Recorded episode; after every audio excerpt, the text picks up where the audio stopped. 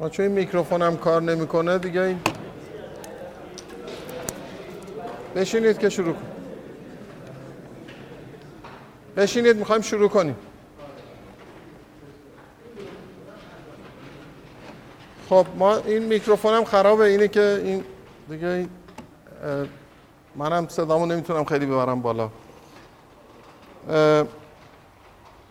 ما چون این درسی که برای شما گفتیم در واقع همه بیاین درم ببنده تلاش من این بود که یه به اصطلاح سرفصل ها و مباحثی که به نظرم می‌رسید یه نفر که می‌خواد یه آشنایی خیلی خیلی کلی با اقتصاد پیدا بکنه لازمه که اونا رو بدونه. سعی کردم اونا رو پوشش بدم. منتها چون خیلی واقعا وسیع مطالبی که در حوزه اقتصاد مطرح میشه بعض برخی از مباحث که شاید خودشون به طور مستقل خیلی عناوین مهمی هستن و حتی در حدی که مثلا یه درس سوایدی ممکنه برای اون وجود داشته باشه و تدریس بشه. ما بیشتر از شاید مثلا خیلی هاش اینجوری شد که حتی یه جلسه هم نتونستیم بهش بپردازیم. از جمله مباحثی که حالا امروز آخرین جلسه درستون هست و مطلبی است که من فکر کردم اگر من اینا رو نگم یه بخش زیادی از چیزایی رو که ممکنه بالاخره به عنوان اصطلاح موضوعاتی که باش سر و کار همینطوری داشته باشید و در فضای اجتماعی نمی‌دونم چیزهای دیگه مطرح باشه شما راجبش هیچ ذهنیتی نداشته باشید. این خب یه ایرادی محسوب میشه. این مبحث امروز رو من اختصاص دادم به موضوع اقتصاد باز. منظور از اقتصاد باز مثلا اوپن اکانومی بهش میگیم.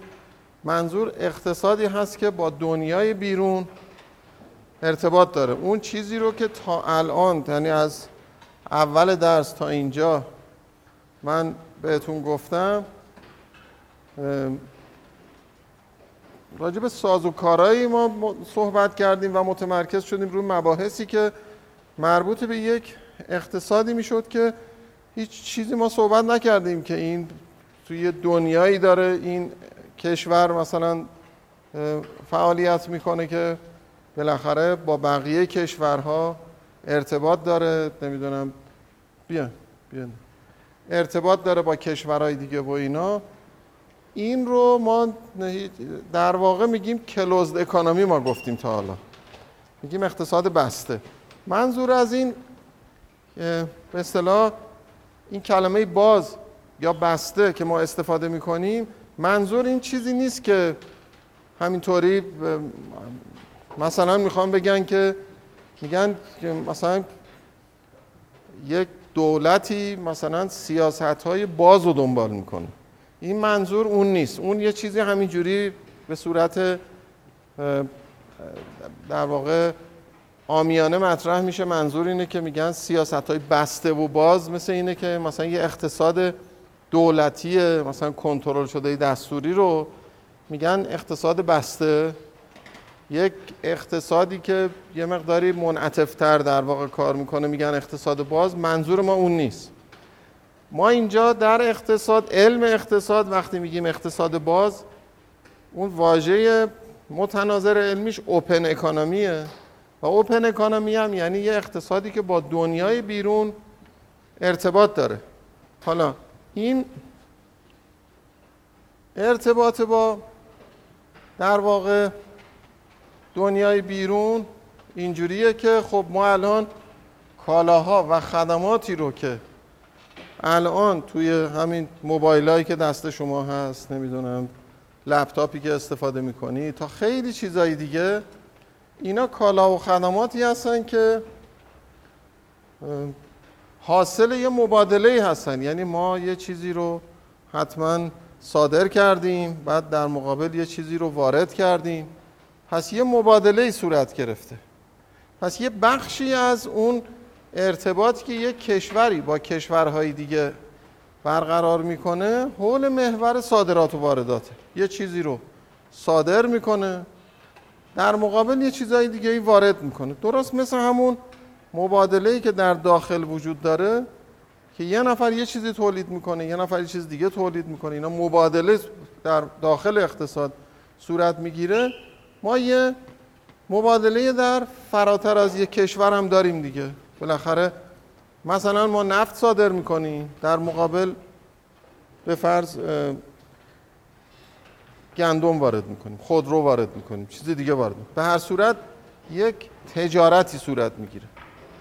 قسمت دوم از مبادله این است که ممکنه یک کشوری بره توی کشور دیگه یعنی صاحبان سرمایه در یک کشوری برن یک کشور دیگه سرمایه گذاری بکنن. صاحبان سرمایه در آمریکا میرن توی چین سرمایه گذاری می‌کنن و اونجا تولید می‌کنن. حالا بر اساس همین چیزهایی که گفتیم مثلا کارگر اونجا ارزون تره میرن توی چین سرمایه گذاری می‌کنن. بعد محصولشون رو از اونجا به جاهای دیگه دنیا صادر می‌کنن. خب این یه نوع دیگه ای از مبادله است. حالا این ممکنه سرمایه گذاری به این صورت باشه که یکی بره اونجا کارخونه بزنه. اگه داشته مثلا فرض کنید که یک کالایی رو تو اقتصاد آمریکا تولید می‌کرده اون کالا رو می‌بره تو چین تولید می‌کنه. این ممکنه ببره اونجا سرمایه گذاری بکنه به معنی که یه واحد تولیدی رو درست بکنه. ممکنه نه منابع مالی ببره یه جای دیگه. بره تو بورس مثلا آمریکایی که بره سهام بخره و در واقع منابع مالی یک کشوری رفته توی کشور دیگه ای داره استفاده میشه. پس یه بخشی از ارتباط بین دو کشور حول محور صادرات و واردات یه بخشی از ارتباط بین دو تا کشور حول محور جابجایی منابع مالیه. حالا اون جابجایی منابع مالی ممکنه به صورت سرما... مثلا انتقال منابع مالی صرفا باشه.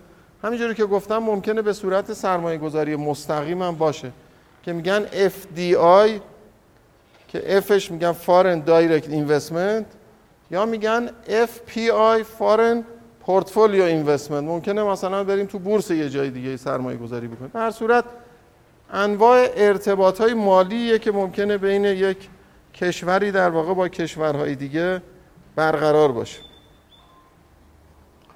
همینطوری که گفتم اقتصاد باز به اقتصادی گفته میشه که با دنیا حول محور کالا و خدمات ارتباط داره و اقتصاد بسته اقتصادی که الان مستاق بیرونی شاید خیلی تقریبا نداشته باشیم. شاید مثلا کره شمالی مثلا بشه بگیم یک کشور اقتصاد بسته است. از این نظر که چیز نداره. در واقع ارتباطی نداره. منتها ممکنه یک کشوری مثل کشور آمریکا حجم اقتصاد داخلیش انقدر بزرگه که اون بخشی از اقتصاد که با دنیا ارتباط داره به نسبت حجم اقتصادش کم باشه. در نتیجه ممکنه بگیم اقتصاد آمریکا هم مثلا اون بخش خارجیش هرچند خیلی بزرگه عدد مطلقش خیلی بزرگه ولی به نسبت خود اقتصادش عدد مثلا خیلی بزرگی نباشه. بگیم اقتصاد آمریکا مثلا در مقایسه با اقتصاد سنگاپور و نمی‌دونم چین و مالزی و اینا یه جوری در واقع مثل اینه که اقتصاد بسته محسوب میشه.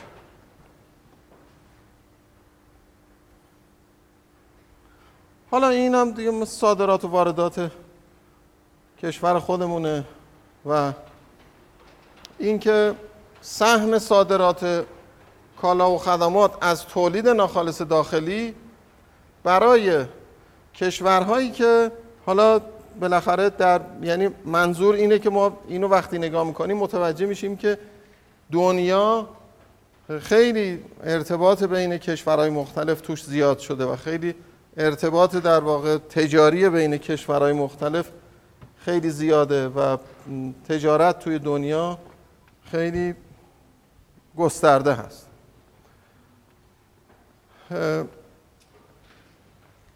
حالا این چیزی که ما اینجا قبلا گفتیم به صورت این رابطه نشنال اینکام آیدنتیتی که وای مساویه با سی به اضافه آی به اضافه جی اونجا ما می‌گفتیم اون چیزی که در داخل اقتصاد تولید میشه چی میشه؟ یا مردم خانوارا مصرف می‌کنن یا بنگاه سرمایه گذاری می‌کنن یا دولت مصرف می‌کنه. بیا در به این جلسه آخر دیگه. خب حالا میگیم یا آنچه که در داخل مثلا فرش اگر در اقتصاد ما تولید شده یا مردم تو خونهشون انداختن یا اینکه بنگاه رفته مثلا سرمایه گذاری کرده یا دولت استفاده کرده یا صادر شده. پس اگر اقتصاد اقتصاد باز شد می‌تونیم بگیم پس یه چیزی به نام صادرات هم اینجا اضافه میشه که ما قبلا در نظر نمی گرفتیم چون می‌گفتیم این اقتصاد بسته است. منتها چون همزمان واردات هم داریم پس ما اینجا میایم این رو به صورت خالص به اصطلاح صادرات میگیم بهش. یعنی X منهای M مثل این میمونه که من M و بیارم این طرف بگم Y به اضافه M یعنی هر چی که تو این اقتصاد عرضه شده چی شده؟ یا مردم مصرف کردن یا بنگاه سرمایه گذاری کردن یا دولت خرج کرده یا اینکه صادر شده به بیرون. پس اون رابطه national income identity فعلا علی‌الحساب اینجا یک اصلاحی درش صورت می‌گیره. یه ترم X منهای M به این اضافه میشه. حالا این چه مثلا نتیجه ای ازش میشه گرفت؟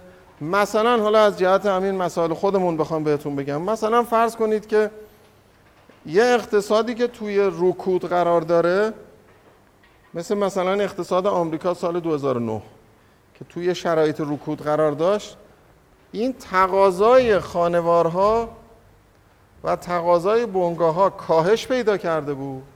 چون اینا کاهش تو رکود معمولا رکودایی که نه تو رکود خود ما نه رکودی که جای دیگه اتفاق میفته معمولا اینا کاهش پیدا می‌کنه. در نتیجه تقاضا برای بنگاه اقتصادی کم میشه پس تولید میفته تولید که افتاد اون وقت میشه رکود. اون وقت یه کاری که مثلا تو اقتصاد آمریکا انجام دادن و توی این خروج از رکود تو وقتی اینجور باشه رکود انجام میشه اینه که اینو زیاد می‌کنه. دولت میاد مخارج خودش رو زیاد می‌کنه. به عنوان یه متقاضی وارد میشه. اون متقاضی میاد محرک تقاضا میشه. اینو از رکود خارج می‌کنه.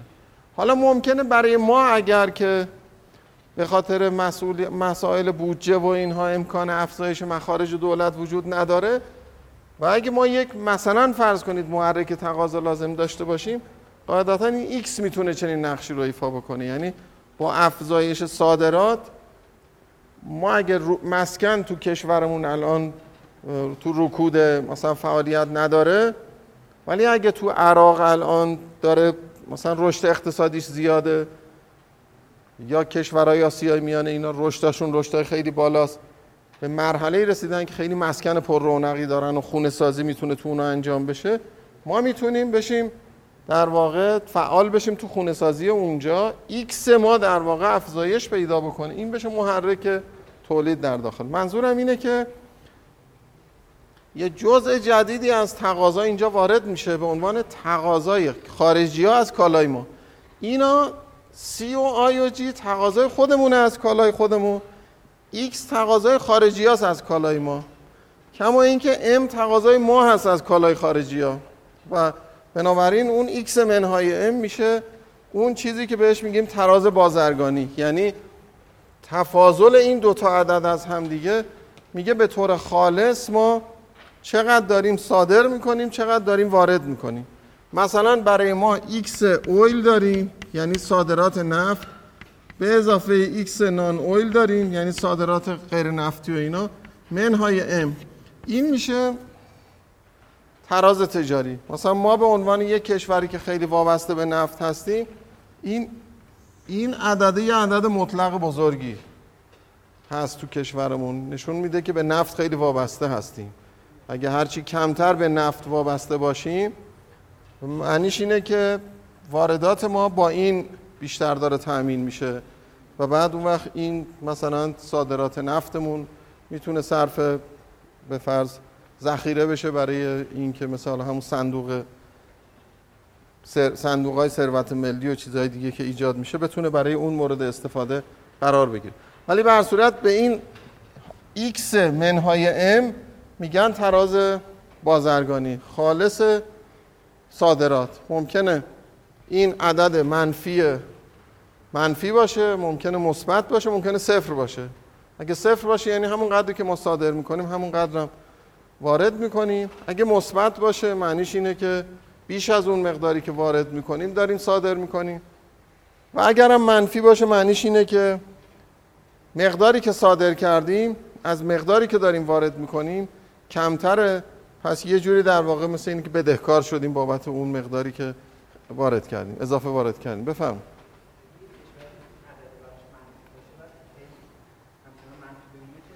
بله ببینید فرض کنید که مثلا ما به فرض در یه سال 50 میلیارد دلار واردات داشته باشیم 40 میلیارد دلار صادرات.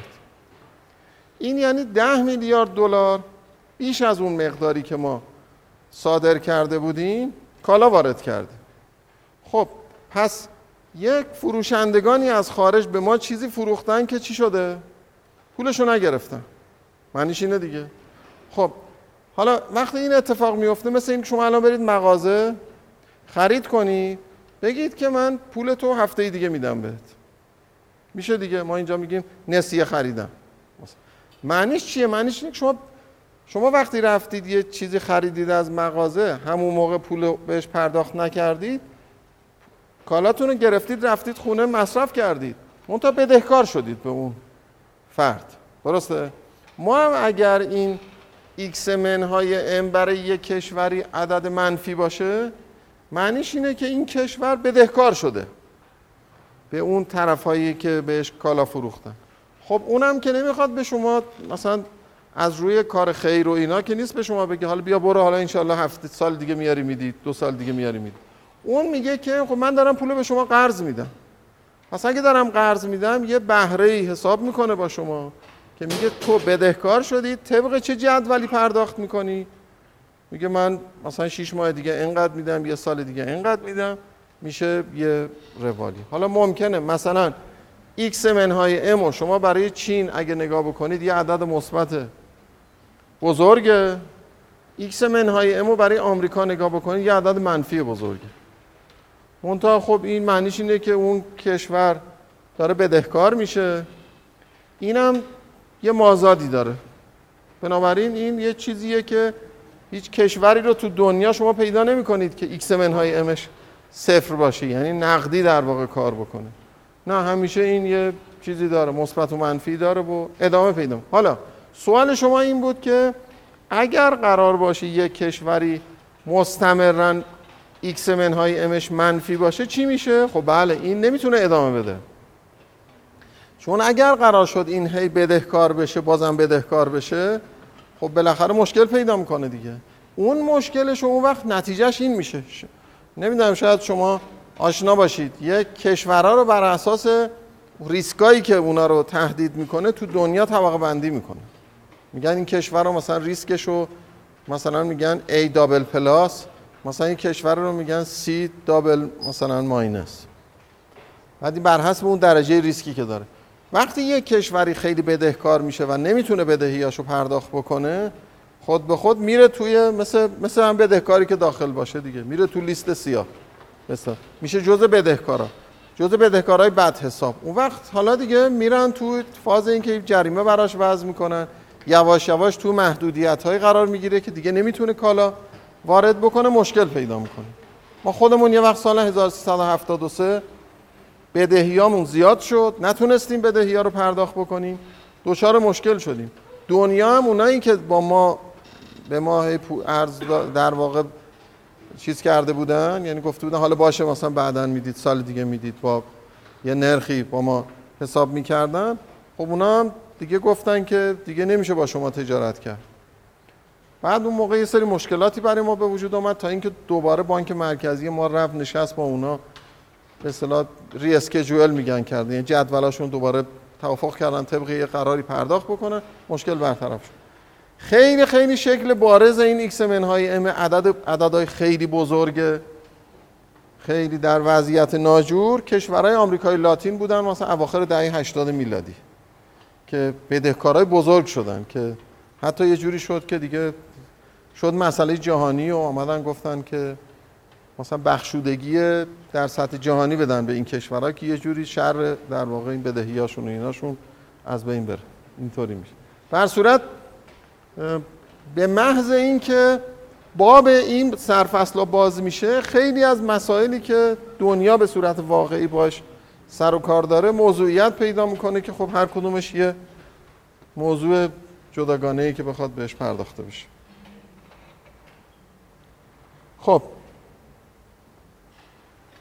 حالا این که ما یک حالا این الان دیگه فعلا تا همینجاش الان شما یه چیزی رو یه واژه‌ای رو که من الان شروع کردم دارم استفاده می‌کنم که به محض اینکه راجع به اقتصاد باز صحبت می‌کنیم اون واژه کاربرد پیدا می‌کنه میشه ارز.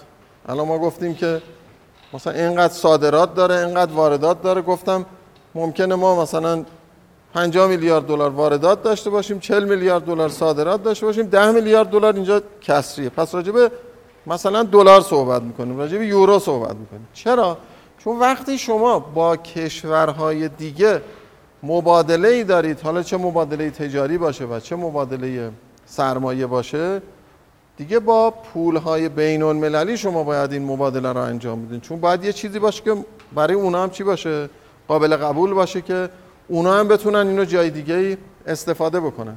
و در نتیجه ارزهای معتبر بین المللی میشن واسطه مبادله در سطح دنیا. همونطور که پول در داخل هر کشوری واسطه مبادله هست در مجموعه اون آهادی که دارن تو اون کشور زندگی می‌کنن ارز میشه اون چیزی که برای مبادله در سطح دنیا مورد استفاده قرار می‌گیره. حالا این ارتباطی که یک کشور با کشورهای دیگه داره توی یه جایی مثل کارنامه ثبت میشه.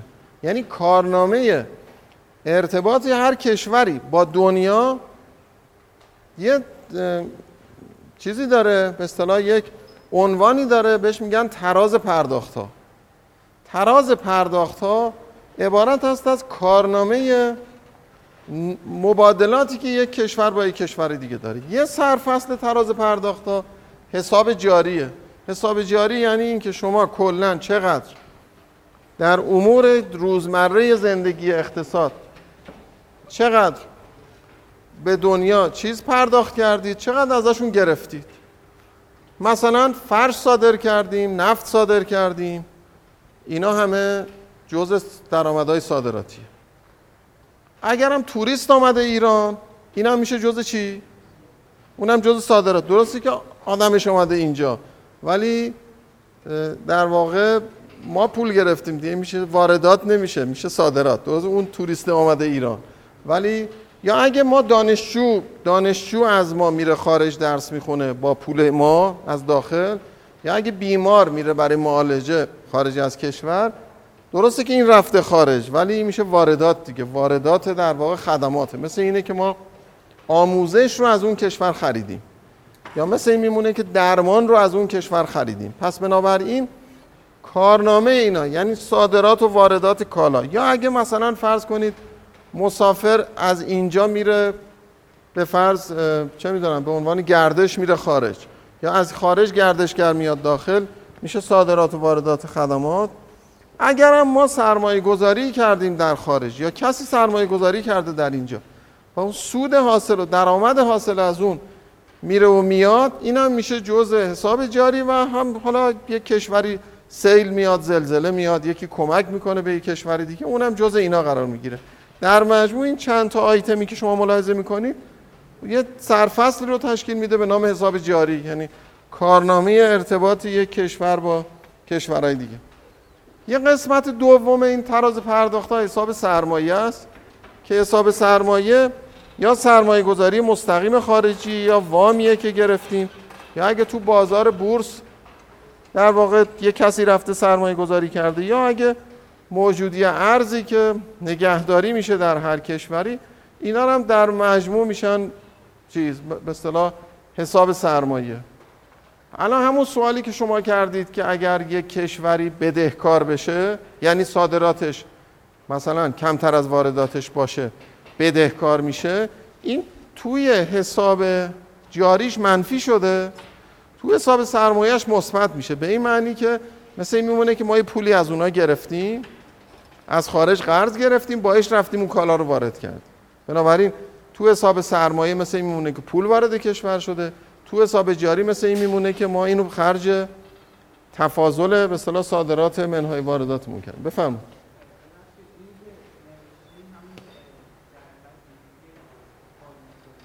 نه نه. اینو میگی؟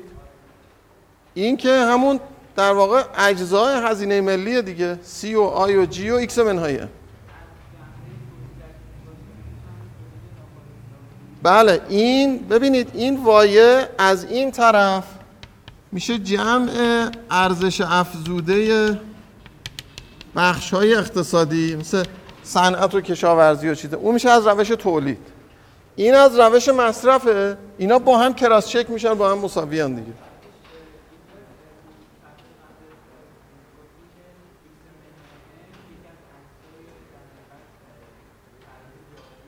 حساب جاریه بله.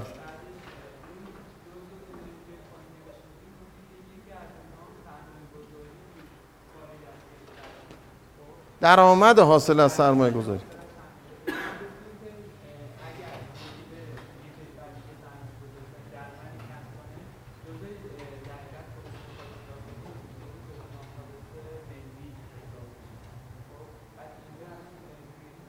هیچی مشکلی نداره. اینجا ببینید اون تولید ناخالص داخلی که ما میگیم داریم راجع به اقتصاد داخلی صحبت می‌کنیم. اون بخش هایی که در ارتباط با دنیای بیرونه و یه ما به ازایی در داخل داره ذکر میشه. پس بنابراین اگه اینجا مثلا X منهای M و داریم میگیم اینجا میاد. تو اینجا باید بیاد. هر کشوری که با دنیا ارتباط داره X منهای M ش باید بیاد. حساب جاری چیزی که اینجا میاد یه برش دیگه ای از وضع یه اقتصاده. کاری به حسابای ملی دیگه نداره. می‌خواد بگه که این کشور با دنیا تو چه زمینه هایی به چه میزان ارتباط داره؟ میگه بله مثلا فرض کنید به فرض نروژ صندوق نفتیش به صورت یه سرمایه خارج از کشور نگهداری میشه سود حاصل از اون میاد داخل. اون سود حاصل از اون که میاد میشه اینجا به عنوان یک عدد مثبتی توی حساب جاری این جریان پیدا می‌کنه. توجه کردید؟ این داره به ما میگه این کشور الان ارتباطش با دنیا چجوریه؟ چقدر مبادله داره با دنیا؟ چقدر سرمایه رفته؟ چقدر سرمایه وارد شده؟ شما کامل می‌تونید متوجه بشید که این کشور با دنیا الان تو چه زمینه هایی به چه میزانی ارتباط داره.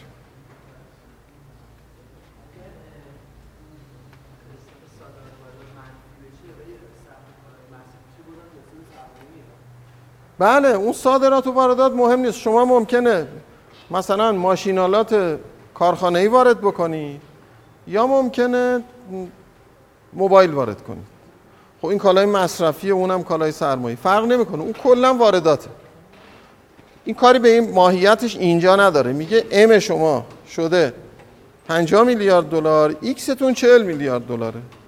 حالا اینکه اون M ه از چی تشکیل شده X از چی تشکیل شده به درد تحلیل اقتصادی می‌خوره که ما بگیم که این واردات ما از چه اجزایی تشکیل شده؟ بخوام ببینیم آثار اقتصادیش چیه. نه تو حساب سرمایه شما اینجا تو اون چیزی که ما اینجا صادرات و واردات که داریم تو صادراتتون شما ماشین‌آلات وارد کردید. ماشین‌آلات که وارد کردید توی داخل تو سرمایه گذاریتون محاسبه میشه. ولی حساب سرمایه شما در واقع جریان منابع مالیه که وارد اقتصادتون میشه. اون ممکنه بیاد کسی سرمایه گذاری بکنه ممکنه بیاد اصلا پول قرض بگیرید از خارج بیارید داخل. اون میاد تو حساب سرمایه. جریان پولیه که با دنیا ارتباط دارید. حالا چه بیاد سرمایه گذاری مستقیم بکنه چه شما فقط پول بگیرید خودتون. مغروز بشید به خارج بعد خودش و سودش رو بعدا برگردون فرق نمی‌کنه.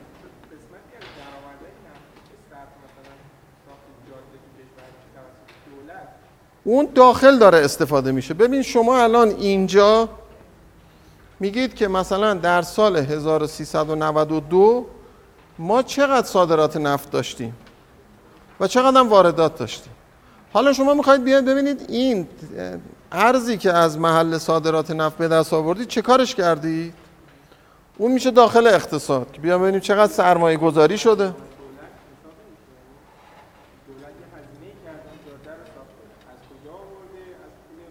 همینو میگم دیگه. ببین شما یه درآمدی از محل صادرات 40 میلیارد دلار نفت صادر کردید. این 40 میلیارد دلار رو مثلا 30 میلیارد دلارشو دولت به بانک مرکزی فروخته ریال گرفته. اون ریال رو معادل مثلا ده هزار میلیارد تومنش رو رفته سرمایه گذاری کرد. او تو سرمایه گذاری دولت توی I میاد دیگه. نه X oil مقداری که شما صادر کردید میاد اینجا اون چیزی که دولت سرمایه گذاری کرده میاد. توجه دوباره نمیشه نه اینجا دوباره شماری نداری اینجا شما ارزی که صادر کردید میگید من چقدر ارز صادر کردم اونجا چقدر وارد کردم تفاضلش اینجا میاد خودش که نمیاد. اگه شما همون مقداری که صادر کردید وارد کرده باشین اصلا صفر اینجا. ولی در حالی که ممکنه خیلی عدد بزرگی باشه و شما اونجا هم برید سرمایه گذاری بکنید. خب. بذار دیگه میترسم نرسیم. جلسه آخره. خب.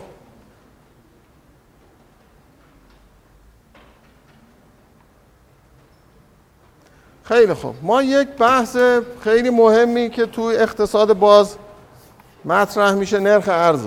موضوع این که نرخ ارز اصلا چیه و چطوری تعیین میشه؟ چی میشه که مثلا نرخ ارز یه عددیه بعد یه دفعه یه عدد دیگه میشه؟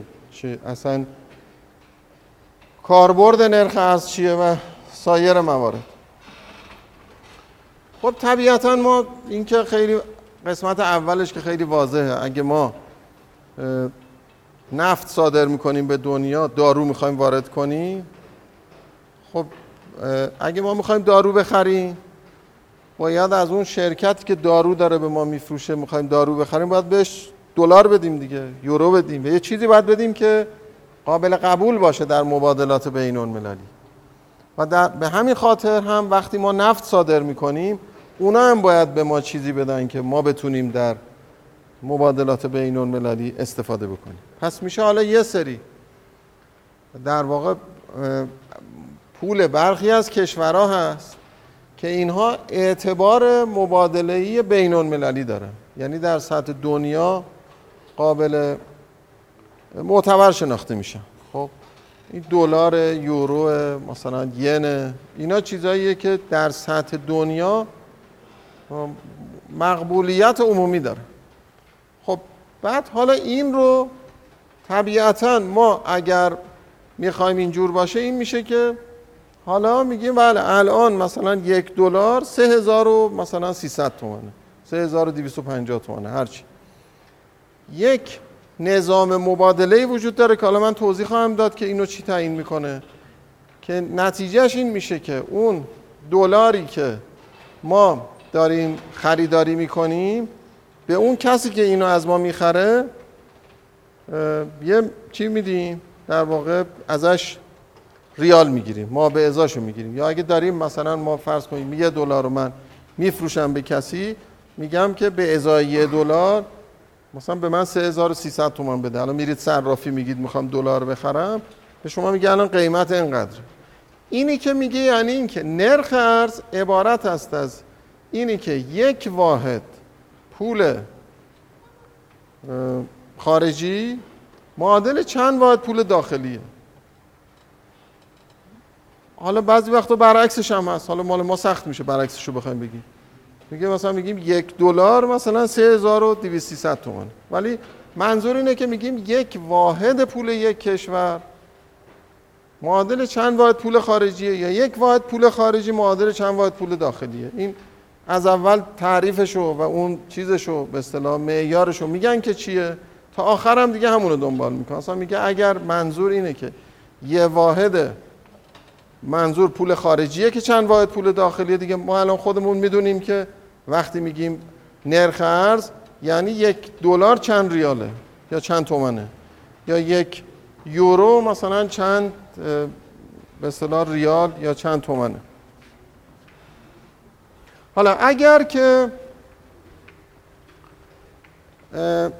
مثلا یک دلار هست 3300 تومن.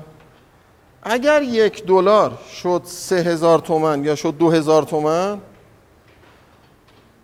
یعنی در واقع به ازای اون پولی که ما داریم پول بیشتر خارجی تونستیم بگیریم میگیم پول این کشور تقویت شده. توجه کردی؟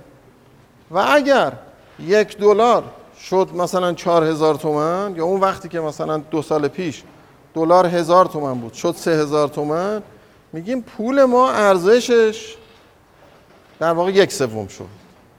توجه می‌کنید بنابراین از اصطلاح کاهش ارزش یا تقویت پول استفاده می‌کنیم حالا این هم البته چون ما این کلمه تضعیف و تقویت رو استفاده می‌کنیم این خودش یه پیامدهایی برای ما داشته. چون هر جا فکر کردیم هر جا تضعیفه یعنی چیز بدیه فکر کردیم باید دنبال این باشیم پولمون رو تقویت کنیم.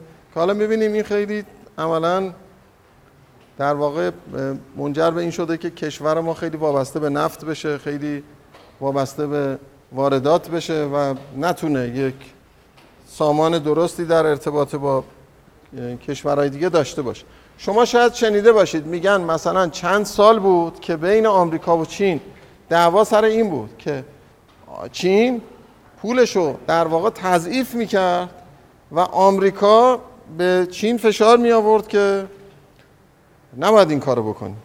چرا؟ چون میگه وقتی که حالا می‌بینیم وقتی که یک کشوری پولش رو تضعیف می‌کنه معنیش اینه که این قدرت رقابتش تو اون کشوره میره بالا صادراتش زیاد میشه وارداتش کم میشه. یعنی واردات گرون میشه صادرات این کشور ارزون میشه.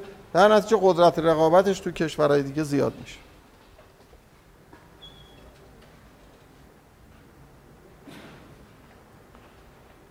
خب.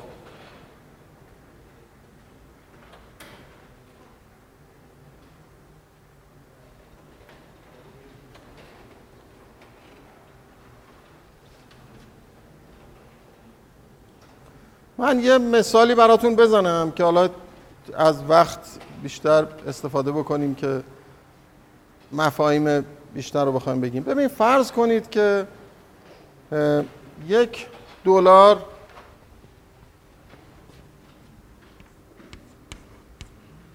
هست مثلا سه هزار تومن.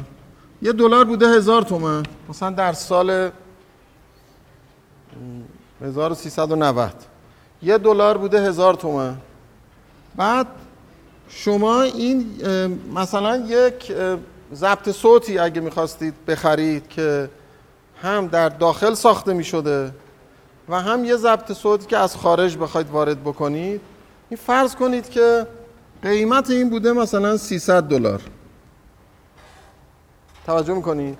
اون وقت فرض کنید که ما هم می‌تونستیم ضبط صوت تولید کنیم که این به لحاظ کیفیت مثلا بتونه رقابت بکنه با اون ضبط صوت وارداتی و مصرف کننده در انتخاب ضبط صوتی که ما در داخل درست کردیم یا ضبط صوتی که بخواد از خارج وارد بکنه نگاه می‌کنه به قیمتش ببینه کدوم ارزونتر کدوم گرونتر. خب اگر این ضبط صوتی رو که از خارج می‌خرید 300 دلار باشه دلار هم هزار تومن باشه قیمت ضبط صوت وارداتی میشه 300 هزار تومن. درسته؟ یعنی ما اینو که بخریم بیاریم داخل بخوایم مغازه بخواد بفروشه به قیمت 300 هزار تومن میفروشه. حالا اگر ضبط صوتی که در داخل ساخته میشه مثلا قیمتش باشه 295 هزار تومن و به لحاظ کیفیت با این قابل مقایسه باشه طبیعتا ضبط صوت وارداتی رو کسی نمی‌خره. مردم میان ضبط صوت داخلی رو می‌خرن. این که روشنه دیگه. یعنی پس اگر ما دلار 300 ضبط صوت 300 دلار باشه دلار هم هزار تومن باشه ضبط صوت وارداتی میشه 300 هزار تومن. اینم ضبط صوت داخلی هم هست 295 هزار تومن. بنابراین مردم بدون اینکه کسی بخواد تبلیغ بکنه بگه کالای داخلی استفاده کنید خود به خود مردم ضبط صوت ایرانی می‌خرن. به طور طبیعی هیچ چیزی هم نیست که یعنی خود خود مردم به طور عادی اینو می‌خرن. حالا فرض کنید که تورم ما باشه سی درصد و تورم این کشور مثلا ژاپنه که ما داریم ازش ضبط صوت وارد می‌کنیم تورمش مثلا باشه صفر. حالا برای همینجوری سادگی من میگم نمی‌خوام نیم درصد و مثلا اینا نمی‌خوام فرض کن صفر باشه اگر اینجور باشه امسال که گذشت سال آینده همین موقع این 295 هزار تومن ضبط صوت داخلی قیمتش چقدر میشه؟ در یک ممیز سه دهم ضرب میشه دیگه چون تورم سی درصده در یک ممیز سه دهم ضرب میشه خب این میشه چقدر؟ چقدر میشه؟ نداری بذار. شما که موبایل استفاده می‌کنی بزن تو یک سه دهم ببینیم چی میشه. چون از اولش داری با موبایلت بازی می‌کنی. چقدر میشه؟ خب این میشه ضبط صوت فرض کنید نرخ ارز ما ثابت نگه داریم. اگر نرخ ارز رو ثابت نگه داریم ضبط صوت وارداتی الان چقدره؟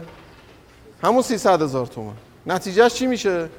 نتیجهش این میشه که مردم ما که پارسال همه ضبط صوت داخلی خریده بودن هیچ کس ضبط صوت داخلی نمی‌خره.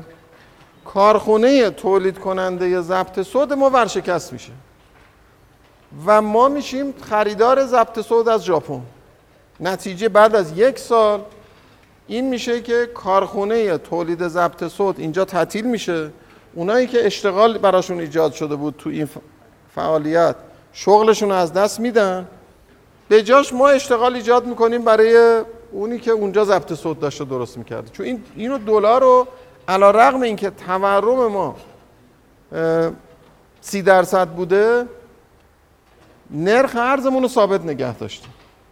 خب حالا اگر این یه سال دیگه بگذره دوباره یه سی درصد دیگه بیاد روی این باز این 300 هزار تومن مونده. این دوباره در یک ممیز سه دهم ضرب میشه میشه 400 خورده دیگه. میشه مثلا 445 هزار تومن. خب فاصله ما از قیمت های بین المللی انقدر زیاد میشه که هیچ سرمایه گذاری حاضر نیست بیاد در تولید کالاهایی که می‌تونن وارد بشن سرمایه گذاری بکنه. حالا من مثال ضبط صوت رو زدم. شما هر کالایی رو فکر بکنید که قابل مبادله باشه. اگر ما تورممون بالاتر از تورم اون کشور طرف تجاریمون باشه و نرخ ارز رو ثابت نگه داریم هرچی میگذره کالای ما در داخل گرونتر میشه. در واقع قدرت رقابت کالاهای وارداتی تو اقتصاد ما بیشتر میشه و بنابراین مردم ما ترجیح میدن در مصرف خودشون کالای وارداتی رو استفاده بکنن. حالا اگه شما 24 ساعت هم به مردم از تو تلویزیون بگید که کالای داخلی استفاده بکنید این چون ارزون تره حالا من گفتم فرض کنید کیفیت یکی باشه. حالا اگه کیفیت هم بیشتر باشه که دیگه هیچی. ولی اگر اینطور باشه اون وقت شما نتیجه که می‌گیرید اینه که می‌بینید مردم ما میشن مصرف کننده کالاهای وارداتی و اینجا تولید نمیشه. چیزی تولید نمیشه. توجه کردید؟ اگر اینو من الان به شما گفتم این دو سال ادامه پیدا کنه حالا بذار اینو بگیم ده سال ادامه پیدا کنه. اگر این ده سال ادامه پیدا کرد کلا تولید کشورتون نابود شده رفته. یعنی هیچ چی دیگه تولید توجیه نداره. مگر چی؟ مگر اونایی که از زیر زمین فقط شما در میارید که یه جور مزیت خدادادی داره مثل نفت. چرا؟ چون نفت رو دیگه شما از زیر زمین که در میارید یه بشک نفت رو که میفروشید به خارج 100 دلار اینجا داخل هزینهش براتون هست 5 دلار. خب این خیلی دیگه باید این مثلا 100 سال باید این نرخ ارز رو ثابت نگه داشته باشید که برسه به اونجا که دیگه نفت هم توجیه نداشته باشه که بخواید صادر بکنید. ولی در تولیداتی که تولیدات صنعتی کشاورزی غیرو اینا همه هست شما به کشور خالص وارد کننده تبدیل میشید. توجه کردید؟ یکی از مسائلی که ما گرفتاری بزرگی درش داریم اینه که شاید اصلا به صورت یک سوالم برای خیلی ها مطرح باشه که میگن که ما بالاخره مگه نگفتیم که از زمانی که در واقع از بعد از انقلاب به این طرف یکی از اون به اصطلاح کلید هایی که ما زیاد در سیاست گذاری به کار بردیم این بوده که ما می‌خوایم از نفت چیز بشیم. به اصطلاح یه جور جدا بشیم. بله. استقلال از نفت پیدا حالا با تعابیر مختلف این به کار برده شده. ولی این بوده که ما وابستگی به نفتمون رو می‌خوایم کم بکنیم. خب؟ ولی می‌دونیم که الان جز بالاترین وابستگی ها ما به نفته. در مقایسه با خیلی از کشورهای صادر کننده نفت دیگه. خب اینجا این سوال مطرح میشه که چرا اینجوری شده؟ آیا واقعا یه قصد و قرضی تو کار بوده؟ مثلا اینکه گفتیم همینجوری گفتیم. این اینطور که نبوده. واقعا سیاست گذاران ما حتما می‌خواستن که ما از نفت یه جور وابستگیمون کم بشه. اما همزمان با این می‌گفتیم که درسته که ما می‌خوایم از نفت وابستگیمون کم بشه یا وابسته نباشیم به نفت. ولی راجع به نرخ ارز اصلا حرف نزنید. نرخ ارز رو بذارید اصلا این چیز نیست. این پول ملی ماست. اگر ارزش پول ملی ما کم بشه اون اصلا حیثیت ما رفته و اینو. بنابراین اون چیزی که کشورهای دیگه به عنوان جریمه می‌ذارن یه کشوری که اگه ارزش پولش رو بیاره پایین جریمهش می‌کنن. چون می‌دونن این خودش انگیزه داره که می‌خواد بیاد بازار کشورهای دیگر رو بگیره. ما خودمون داوطلبانه میگیم که این باید حتما هزار تومن که هیچی اگه می‌شد اصلا ده تومن میذاشتیم توجه می‌کنیم نتیجهش چی میشه؟ نتیجهش این میشه که شما هرچی میگذره این در واقع قیمت ریالی کالاهای ساخته شده در داخل میره بالا و چون این هزار تومنه رو شما ثابت نگه داشتید قیمت ریالی کالای وارداتی پایین میمونه فیکس میمونه. این چون این چرا من میگم این سال اول 300 هزار تومن سال دوم 300 هزار تومن سال سوم 300 هزار تومن چون تورم اون کشوری که ما داریم ازش کالا وارد می‌کنیم صفره.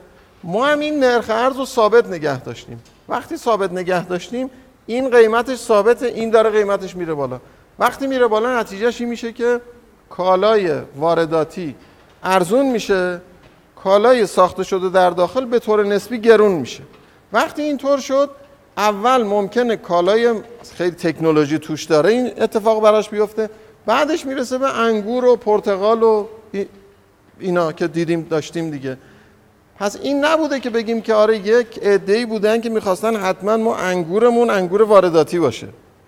می‌خواستن ما میوه وارداتی استفاده بکنیم. این کجا سرنوشتش رقم زده می‌شده؟ اونجایی که شما راجع به نرخ ارز اصرار می‌کردید که این عدده باید حتما هرچی پایین تر باشه. چرا میگیم هرچی پایین تر باشه؟ چون هرچی که پایین تر میشه به نظرمون می‌رسه که ارزونی برای مردم داریم میاریم و یه جوری در واقع مردم رو در مقابل تورم داخلی ما داریم مثل اینی که بیمه می‌کنیم. به وسیله چی؟ به پناه بردن به تورم اون کشوری که اون طرفی که اون تورمش صفر. الان. برای اینکه این مفهوم رو شما خوب متوجه بشید من حالا مثال عددی براتون زدم.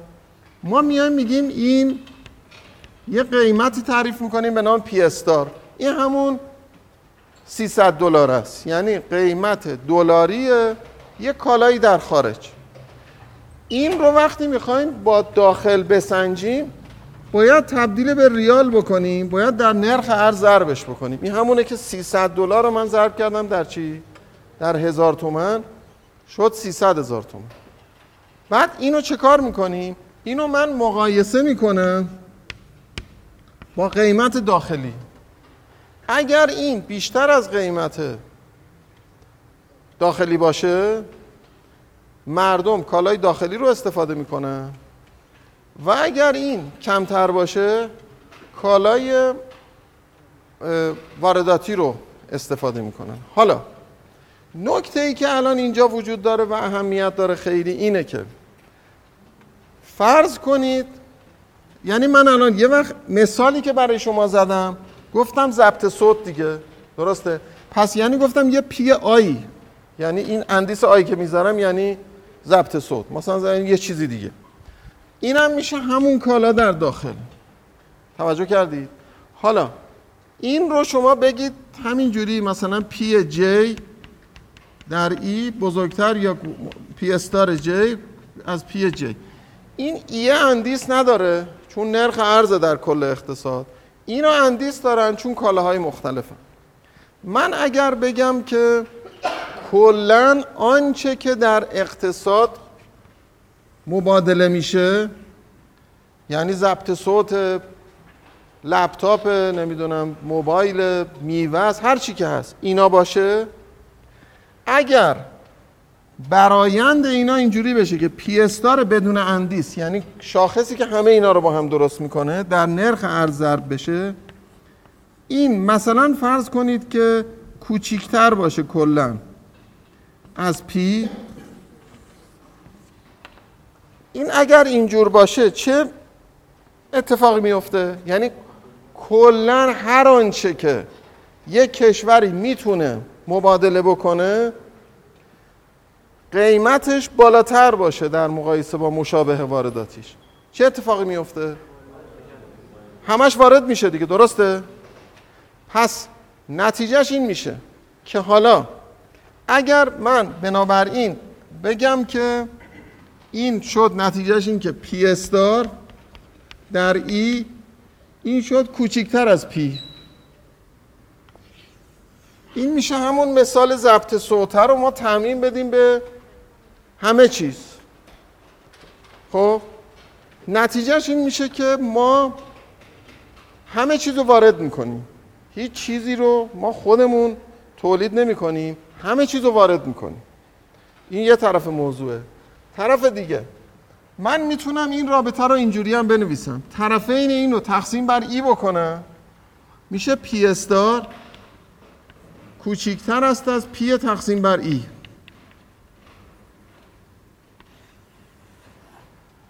این الان فرقش با اون بالایی چیه؟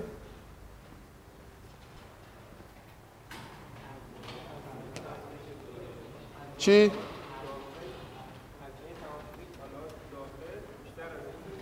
نه میگم الان این واحدش چیه اون واحدش چیه؟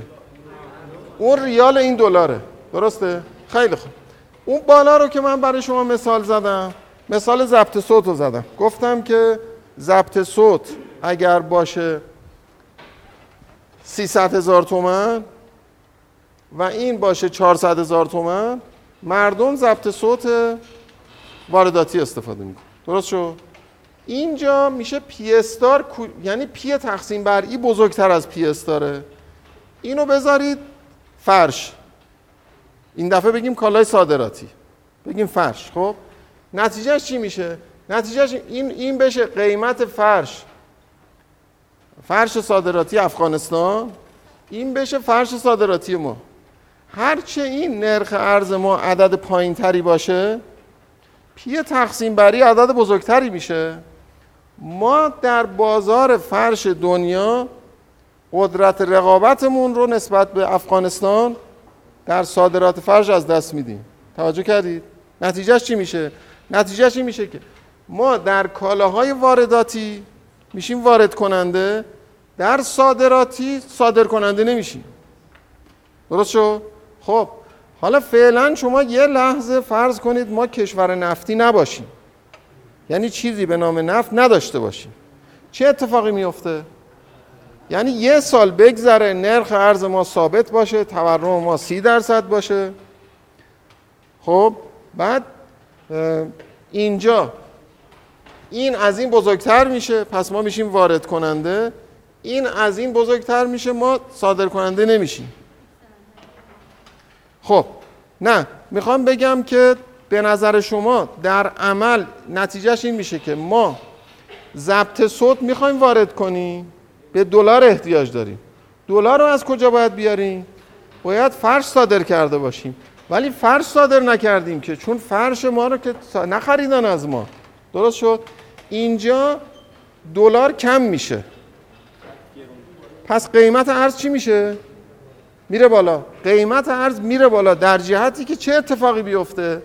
در جهتی که این به سمت تصاوی حرکت بکنه به سمتی حرکت بکنه که شما آنچه را که وارد می‌کنید از محل آنچه که صادر می‌کنید بتونه تأمین بشه توجه کردی چی شد؟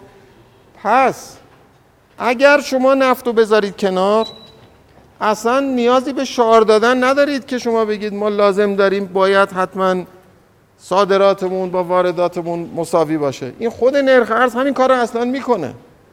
اصلا به شما اجازه نمیده که نرخ ارز رو ثابت نگه دارید اگر تورمتون بالاتر از خارج باشه.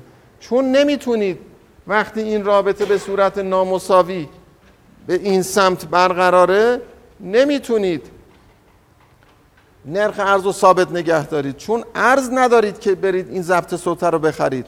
چرا ندارید چون این فرشه رو نتونستید صادر کنید.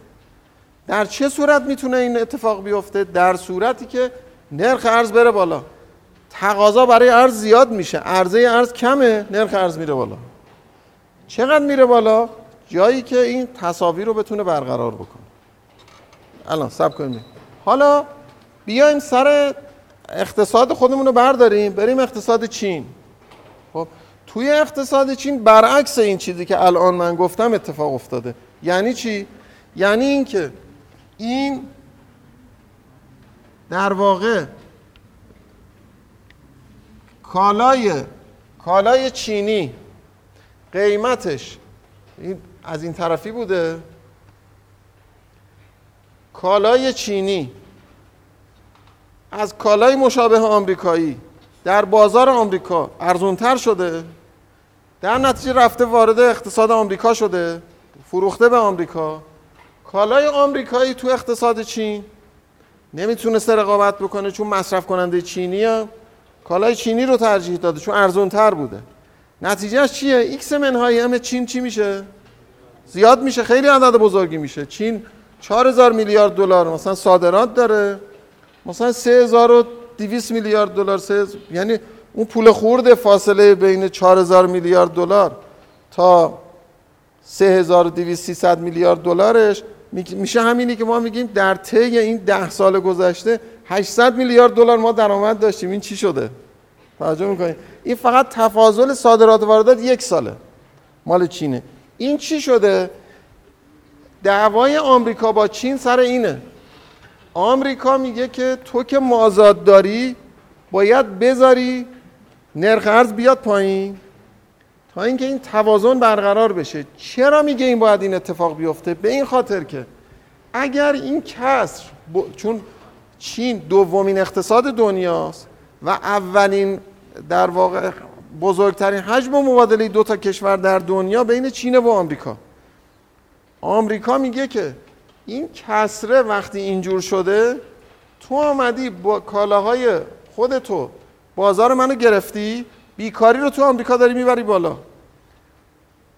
چرا داری این کار می‌کنی؟ چون نرخ ارزتو نمی‌ذاری که بیاد پایین. توجه می‌کنید؟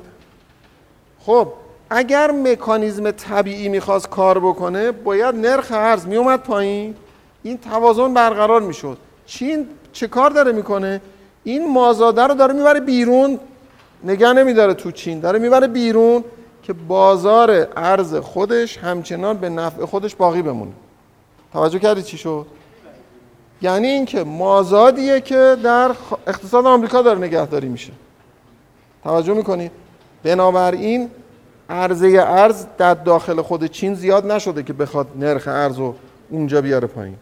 حالا ما تو اقتصاد خودمون چون اصرار بر این داشتیم که نرخ ارز پایین باشه در نتیجه مثل اینه که اصرار بر این داشتیم که کالای خارجی ارزونتر باشه از داخل کالای داخلی گرونتر باشه از خارج ولی گفتیم خیلی مهمه که از نفت ما باید حتما ببریم و حتما باید خودمون تولید کنیم.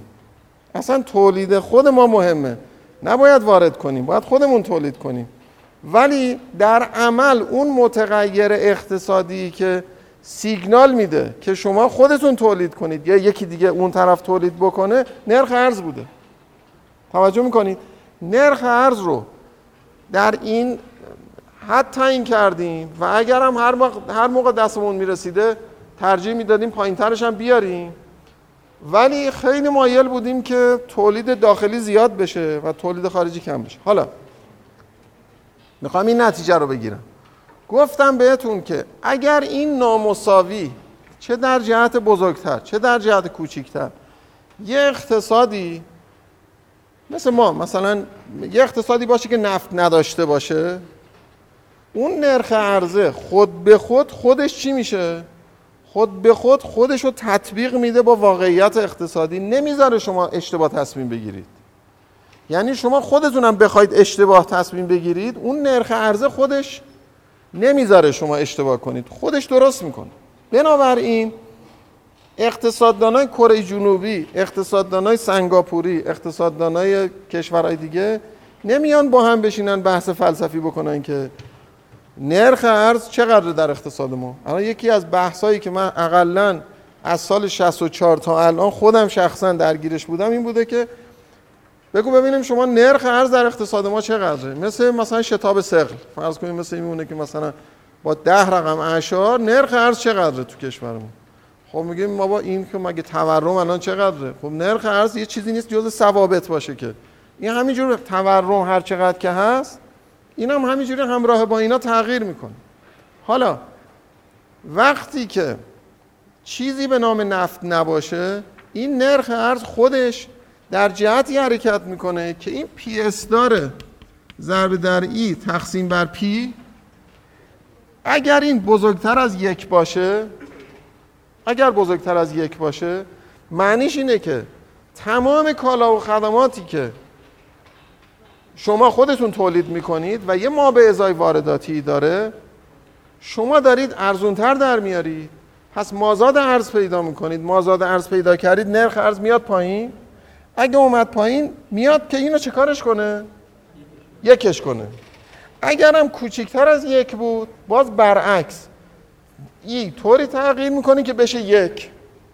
پس بنابراین این رابطه که P star ضرب در E تقسیم بر P مساوی یک باشه به این میگن برابری قدرت خرید.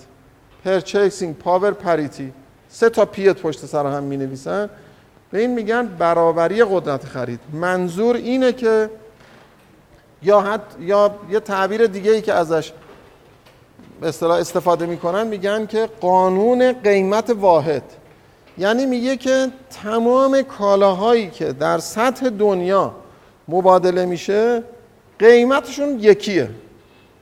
چون اگه یک کالا یه جای دنیا ارزون تر باشه اونو مصرف می‌کنه. نمیشه قیمت. از کجا در میارن؟ از این. از این که این رابطه باید مساوی یک باشه. حالا اینی که من گفتم مساوی یک از همین مثال ضبط صوتی که براتون زدم. ولی مثلا فاصله که یک کالای حمل میشه تا یک کشور دیگه تعرفه ای که ممکنه بذارن یک کشوری تعرفه بذاره برای واردات چیزای دیگه این ممکنه مساویه مثلا ان باشه. در واقع یعنی هزینه مثلا تعرفه نمی‌دونم چیزای دیگه اینایی که ممکنه اعمال بکنن. منظور خلاصه اینه که این یک عدد ثابتی باشه. چه مساوی یک باشه؟ چون اینا خیلی مفاهیم مهمیه که شما خوب بتونید متوجه بشید. ببین اون کسره چه مساوی یک باشه چه مساوی n باشه؟ شما اگر این کسر رو ازش لگاریتم بگیرید میشه لگاریتم پی استار به اضافه لگاریتم E منهای لگاریتم P مساویه با لگاریتم n اگه از این مشتق بگیریم میشه P star dot. تقسیم بر P star منهای E dot. تقسیم بر E به اضافه. منهای P dot. تقسیم بر P مساوی صفر. این رابطه ای که اینجا الان من نوشتم یکی از به درد بخورترین رابطه که تو اقتصاد وجود داره که خیلی ساده میشه اقتصاد رو از نظر نرخ ارز فهمید. چطور؟ من این رابطه رو می‌تونم اینجوری بکنم. بگم E dot روی E مساویه با P dot به P منهای P star dot به P star. P dot به P یعنی چی؟ تورم داخلی. P star dot به P star یعنی چی؟ تورم خارجی. پس بنابراین این رابطه ساده چه این n باشه چه یک باشه فرق نمی‌کنه. یعنی چه می‌خواد قیمت ما پنج برابر همیشه از کالای بیرونی گرونتر باشه یا ارزونتر. ولی این به من داره میگه که این رابطه که رابطه برابری قدرت خریده بهش میگن نسبی. در مقابل اینکه یک بود به این میگن برابری قدرت خرید نسبی. این به من داره میگه که نرخ ارز در هر اقتصادی به وسیله چی تعیین میشه؟ به وسیله تفاضل تورم داخلی و خارجی. یعنی من مثالی رو که با شما شروع کردم گفتم تورم ما باشه سی درصد تورم خارجی باشه صفر. چون می‌خواستم اول ساده شروع کنم. حالا هر چی باشه این دیگه به من میگه. میگه که تورم ما سی درصد باشه تورم اون کشور داخلی سه درصد. این به من میگه که اگر شما می‌خواید توازنتون در ارتباط با دنیا حفظ بشه نرخ ارزتون 27 درصد باید زیاد بشه. اگه 27 درصد زیاد نشد به اندازه 27 درصد قدرت رقابتتون در مقایسه با کالای خارجی کم شده. اگه اینو ادامه بدید هی همش کم میشه. اون وقت این سوالی که ما می‌پرسیم و خیلی سوال مهمیه که خیلی ها اینو از من می‌پرسن.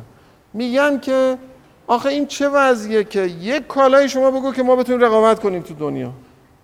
بالاخره یه چیزی باید باشه که نمیشه که همش بگیم زعفران و نمی‌دونم چیزای محصولات کشاورزی نمی‌دونم خیلی دیگه سنتی و خشکبار و نمی‌دونم از این حرفا. یه چیزی که بالاخره یه تکنولوژی کانتنتی داشته باشه بگیم که ما می‌تونیم رقابت بکنیم.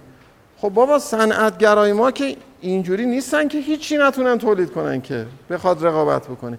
این برمیگرده به اینی که ما این نرخ ارزمون رو نذاشتیم که خودش متناسب با واقعیت های اقتصادیمون تغییر بکنه. حالا به صنعتگرمون گفتیم که تو اگه مردی اینجوری برو رقابت کن. من نرخ ارز رو پایین نگه میدارم. برو تو بهرهوری رو ببر بالا. یعنی این یه چیزیه که جالبه بدونید اون موقعی که تو اروپا هنوز یورو درست نشده بود مارک بود و فرانک بود و لیر بود و این چیزهای مختلف بود اینا قبل از اینی که پول واحد رو درست بکنن یک یکی از مقرراتی که گذاشتن جریمه میذاشتن برای کشورهایی که ارزش پولشون رو بیارن پایین برای که برن بازار بقیه رو بگیرن. یعنی برعکس این چیزی که ما خودمون خود به خود این کارو می‌کنیم می‌گفتن که اگر کسی پولش و ارزشش رو آورد پایین که خواست بره بازار بقیه رو بگیره ما جریمش می‌کنیم که نذارن این کارو بکنه. چون می‌گفتن غیر منصفانه شما دارید میایید توی بازار رقابت می‌کنید. ما تولید کننده خودمون رو غیر منصفانه در واقع در معرض چی قرار دادیم؟ در معرض کالای خارجی قرار دادیم. حالا اینم بگم بعد بپرسید. این کالاهایی که من براتون مثال زدم و گفتم این P star I P star J جمع می‌زنیم میشه P star گفتم چی؟ گفتم اینا کالاهایی هستند که حالا یکیش اسمش ضبط صوت یکیش موبایل یکیش هر چی که هست ولی به اینا میگیم کالاهای قابل مبادله. یعنی کال tradables بهش میگیم. کالاهایی که صادرات و واردات میشن. تمام کالاهایی که ما تو زندگیمون کالا و خدماتی که در زندگی خودمون استفاده می‌کنیم تریدبلز نیستن. مسکن تریدبل نیست. یعنی ما که نمیگیم اجاره خونه اینجا نسبت به مثلا فرض کنید آمریکا گرونتره ما میریم اونجا مثلا اونجا شبا میخوابیم میایم اینجا. نمیشه که. خب؟ یا آموزش یا تا اندازه مثلا درمان اینا اینا رو میگیم نان تریدبلز کالاهای غیر تجاری. توجه می‌کنید؟ حالا نکته ای که هست اینه که در کشورهای که نفت ندارن یا یه منبع طبیعی ندارن که صادر بشه خود یه نعمت بزرگی که اونجا وجود داره اینه که اقتصادداناشون سر نرخ ارز با هم دعوا نمی‌کنن. چون نرخ ارز خودش تعیین میشه. هیچ اصلا جای بحث نداره که ما بگیم نرخ ارز چقدر در اقتصاد به من میگن شما بیا بگو ببینیم الان نرخ ارز باید چقدر باشه. یعنی ما همه جا علم می‌خواد اونی که تو بیرون اتفاق میفته توضیح بده. ما اینجا علم رو می‌خوایم استفاده کنیم بگیم چی باید باشه. نمیگیم اینی که هست الان چیه. میگیم چی باید باشه. آنچه که در کشورهای نفتی می‌تونه اتفاق بیفته اینه که وقتی قیمت نفت میره بالا ما می‌تونیم این نرخ ارز رو علا رقم این که این به صورت نامساوی برقراره می‌تونیم نرخ ارز رو پایین نگه داریم. خب؟ چرا؟ چون این x اویل منهای ام هی عدد منفی بزرگی میشه. با این ما تأمینش می‌کنیم. پس این فشار روی نرخ ارز که بخواد زیاد بشه اینجوری برداشته میشه. درست شد؟ چه اتفاقی میفته به تدریج سال اول میگذره یه سری کالاهایی حذف میشن که تولید خ... یعنی واردات میاد جایگزینشون میشه. سال دوم یه گروهی دیگه سال سوم یه گروهی دیگه. می‌رسید به اینجا که هیچی دیگه شما در واقع تولیدش در داخل به صرفه نیست.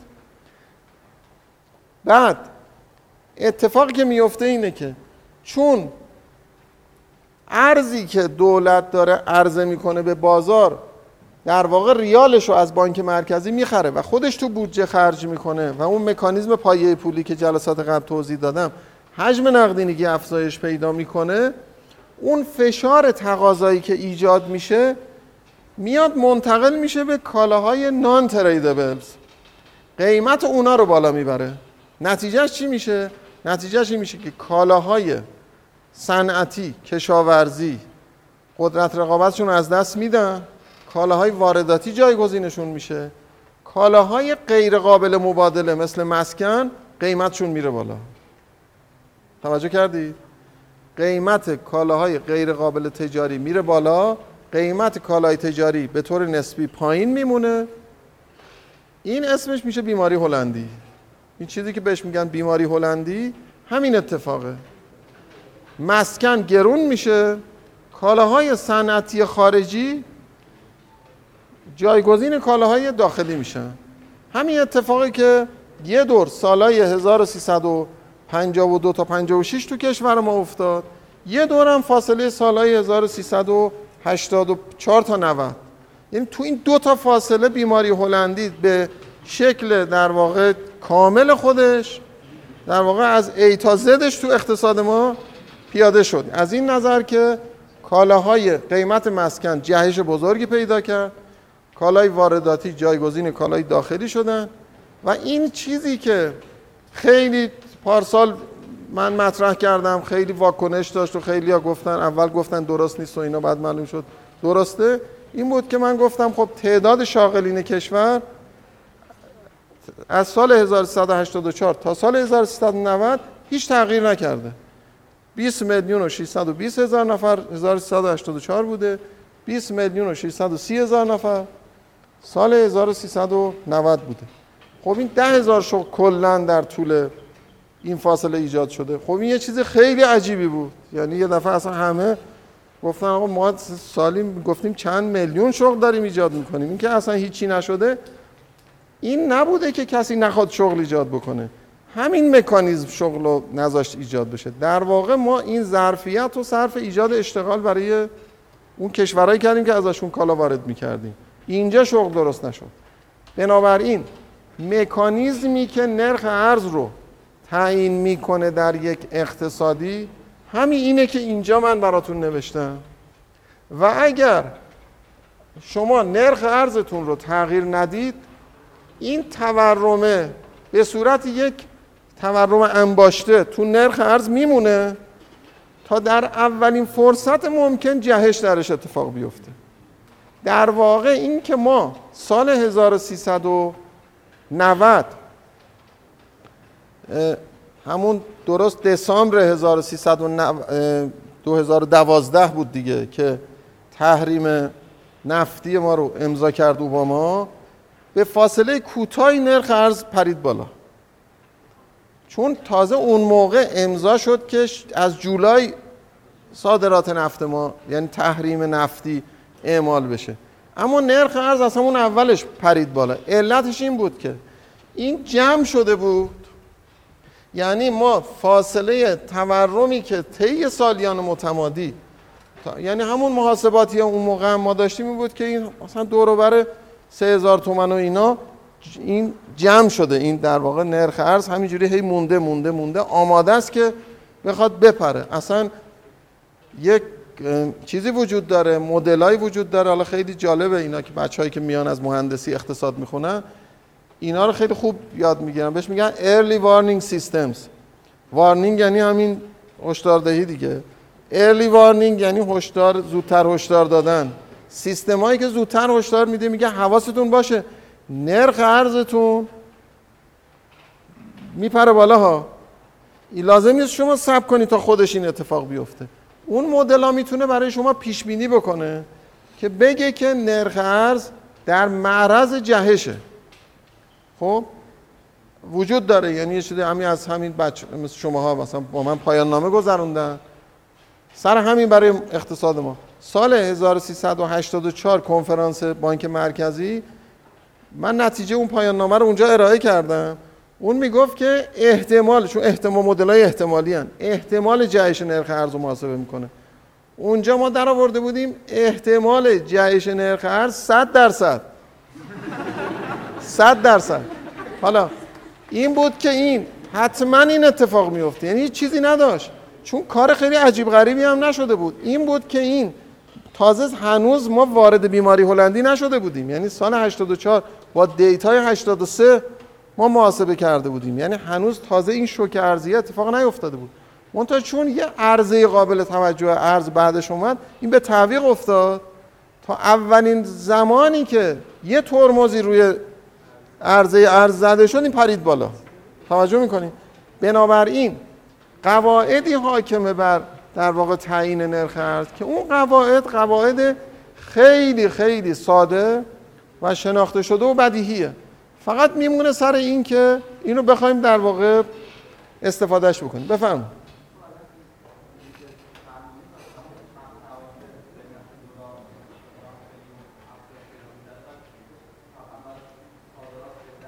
نه. وقتی که نرخ ارز یه دفعه یعنی اتفاقی که تو کشور ما افتاد که نرخ ارز هزار تومن شد سه هزار تومن. خب به این نمیگن افزایش نرخ ارز. توی ادبیات نرخ ارز به این میگن بحران ارزی. نمیگن افزایش نرخ ارز.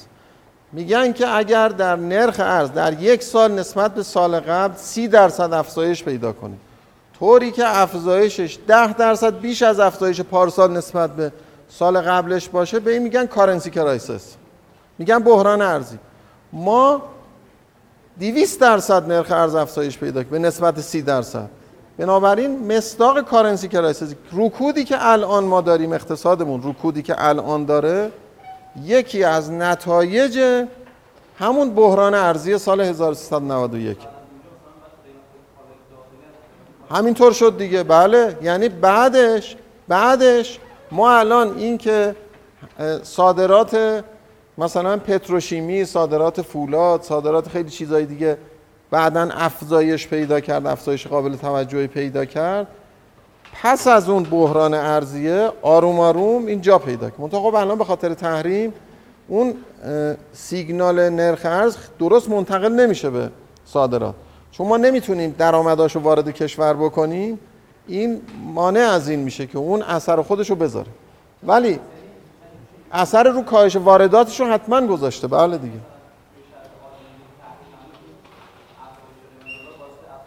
همینطوره. بله بله. مثلا سال ما سالهای 1300 و حالا کی براتون بگم؟ هر موقع می‌خواید. مثلا فاصله سال 1000 سالهای 1165 66 67 که ما یه دفعه قیمت نفت کاهش پیدا کرد درآمد ارزیمون شد حدودا 10 میلیارد دلار. تو همون شرایط جنگی نرخ ارز یه حالا مکانیزم های متناسب با شرایط جنگ ما چیز کردیم که حالا در واقع همون به معنی یه جور تعدیل نرخ ارز بود. صادرات غیر نفتیمون حسابی افزایش پیدا کرد. واردات کنترل شد.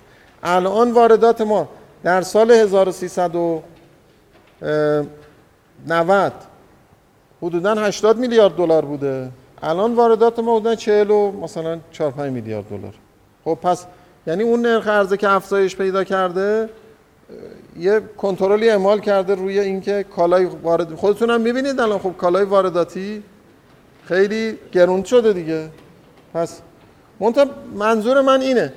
یه دی میگن که شما اگه راست میگید کالای وارداتی ارزون باشه. کالای داخلی هم گرون باشه ولی حالا وارد نکنید. خب اون که دیگه این که دیگه نمیشه که. بله. بفرمایید شما.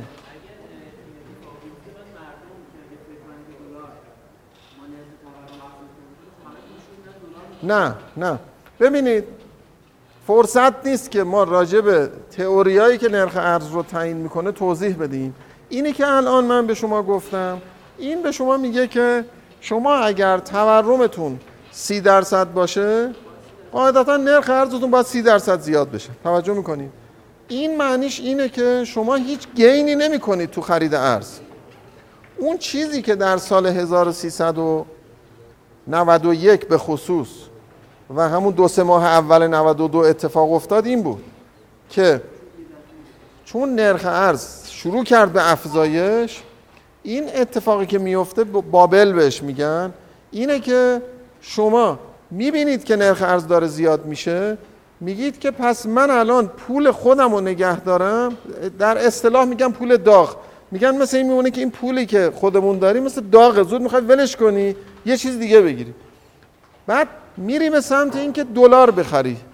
وقتی دلار می‌خری دلار بیشتر میره بالا. وقتی بیشتر رفت بالا باز میگه اه پس اونی هم که فکر می‌کرد نمی‌خواد بخره اونم میره می‌خره. این میفته روی دوری که اون دور بهش میگن speculative attack یعنی حمله به اصطلاح در اینجا ما میگیم سوداگری میگن سفته بازی میگن بهش. یعنی که حمله کردن به بازار ارزه. اون حمله اتفاق بیفته ممکنه خیلی فجایعی پشت سرش بشه. ممکن همینجور نرخ ارز بره بالا و اقتصاد به هم بریزه اصلا. آشفتگی واقعی ایجاد بکنه. نه. نه. همینطوره. ببین این بله ببینید اینجوری بگم براتون. اگر که اون عقل و درک باشه که نرخ بفهمه که نرخ ارزو باید با به اندازه تورم باید برد بالا حتما اون عقل و درک می‌فهمه که تورم رو باید بیاره پایین. توجه می‌کنی؟ خب نه می‌خوام بگم که پس اینا رو از هم جدا نکنید. جدا نکنید از هم دیگه. ببین مثل الان ما داریم تورم میاریم پایین. توجه اگه تورم بیاد پایین اون وقت خیلی اون تعدیلایی که تو نرخ ارز باید اتفاق بیفته محدود میشه. ولی بله درست میگید. اگه یه اقتصادی خیلی تورمی باشه بعد بگه همه چیز رو باید ایندکس کنیم با تورم این اقتصاد اصلا روی آرامش نمی‌بینه. پس شما الان از اینجا این نتیجه رو می‌گیرید. این که دست ما نیست. درست دست ما نیست ولی نزدیک صفر دیگه. درست. خب پس ما یا باید اینو بیاریم پایین که این آروم بگیره یا باید اگه این اینو پذیرفتیم این خودش اصلا خواهد شد. فقط می‌خوام این نکته رو بهتون بگم. انتخاب تصمیم گیرنده این نیست که اینو ثابت نگه داره یا بذاره تعدیل بشه. انتخابش اینه که اینو ثابت نگه داره. بعد با یه جهش بزرگی مواجه بشه. یا اینکه بذاره با یه نرخی ملایم بره بالا. حتما با کاهش تورمه. حتما اولم میگم اون درکی که باشه که این مجموعه رو متوجه بشه حتما اقدام شماره یکش کنترل تورم.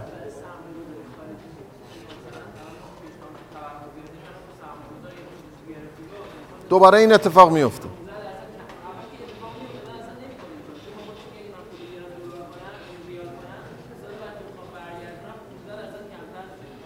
کمتر نمیشه اون معادل خودش میمونه. ببینید اتفاقا این توی فاصله که شما در فاصله زمانی که نرخ ارز رو ثابت نگه میدارید و تورم بالاست یه جذابیت بیخودی درست میشه که پول از خارج بیاد داخل فقط سوار رانت تورم داخلی بشه.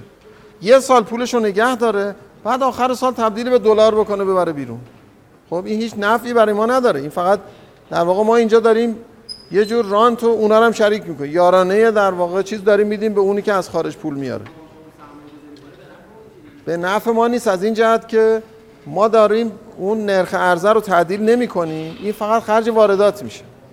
توجه می‌کنیم می‌خوام نتیجه رو بگیرم که نرخ ارز در تنظیم نرخ ارز در هر اقتصادی مهم یکی از مهمترین اگه نخوام بگم مهمترین یکی از مهمترین سیاست هایی که تو اون کشور در پیش گرفته میشه. ما هر موقعی که درآمد نفتی تو کشورمون زیاد شده رفتیم سراغ اینی که ارز و ارزان بیاریم تو کشور خرج بکنیم و پشت سرش همون بیماری هلندی درست بشه. خب در کشورهایی که شاید شما مثلا فرض کنید بگید عربستان بگید کویت اینا. اونا هم همین کارو می‌کنن. البته همین صندوق های ارزی که درست شده الان تو همه اینا هست. و نمی‌ذارن واقعا اینقدر بیاد اقتصادشون رو خراب بکنه. منتها یه فرقی که ما با عربستان و کویت و اینا داریم اینه که اونا مسئله اشتغال ندارن و ما داریم. یعنی اونا وارد کننده نیروی کارن در حالی که ما خودمون شغل باید ایجاد بکنیم. پس برای عربستان اگه هیچی تولید نکنه تا پنجاه سال دیگه هم نفت صادر کنه نشسته فقط در واقع این استراحت می‌کنن. کالا سفارش میدن به دنیا مثل شما سوپر زنگ می‌زنید براتون میاره. این زنگ می‌زنن براشون میارن فقط نفت صادر می‌کنه. شغل هم هیچی نشستن. کارگر خارجی هم آوردن اونجا دارن استخدام می‌کنن. ما برامون امکان پذیر نیست. چون ما جمعیتمون به خصوص الان جمعیت جوان تو کشور ما قابل توجهه.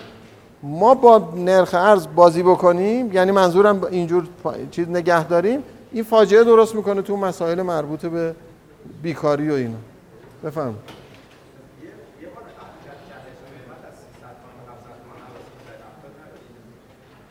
چرا ما که چند تا جهش به نرخ ارز از هفت تومن تا 130 تومن یه فاصله بوده. از 130 تومن تا 250 تومن یه, یه فاصله بود 250 تا 600 همینجوری بوده تا الان رسیده به 3000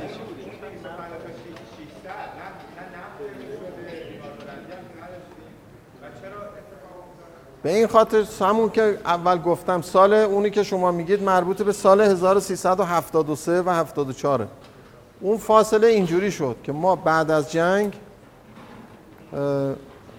کشور خیلی بدهکار شد. یعنی ما واردات زیادی داشتیم بدون اینکه منابعی داشته باشیم. اینا وقتی سال 1373 سر رسید شد چیزی نداشتیم پرداخت بکنیم. در نتیجه با یک مازاد تقاضای بزرگی برای ارز مواجه شدیم. حجم نقدینگی هم خیلی افزایش پیدا کرده بود تو اقتصاد. نتیجه شد یه جهش بزرگ تو نرخ ارز. سال 73 و 74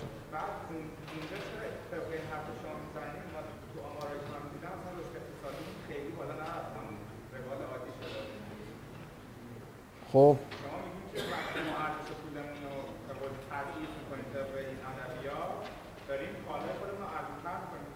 بله.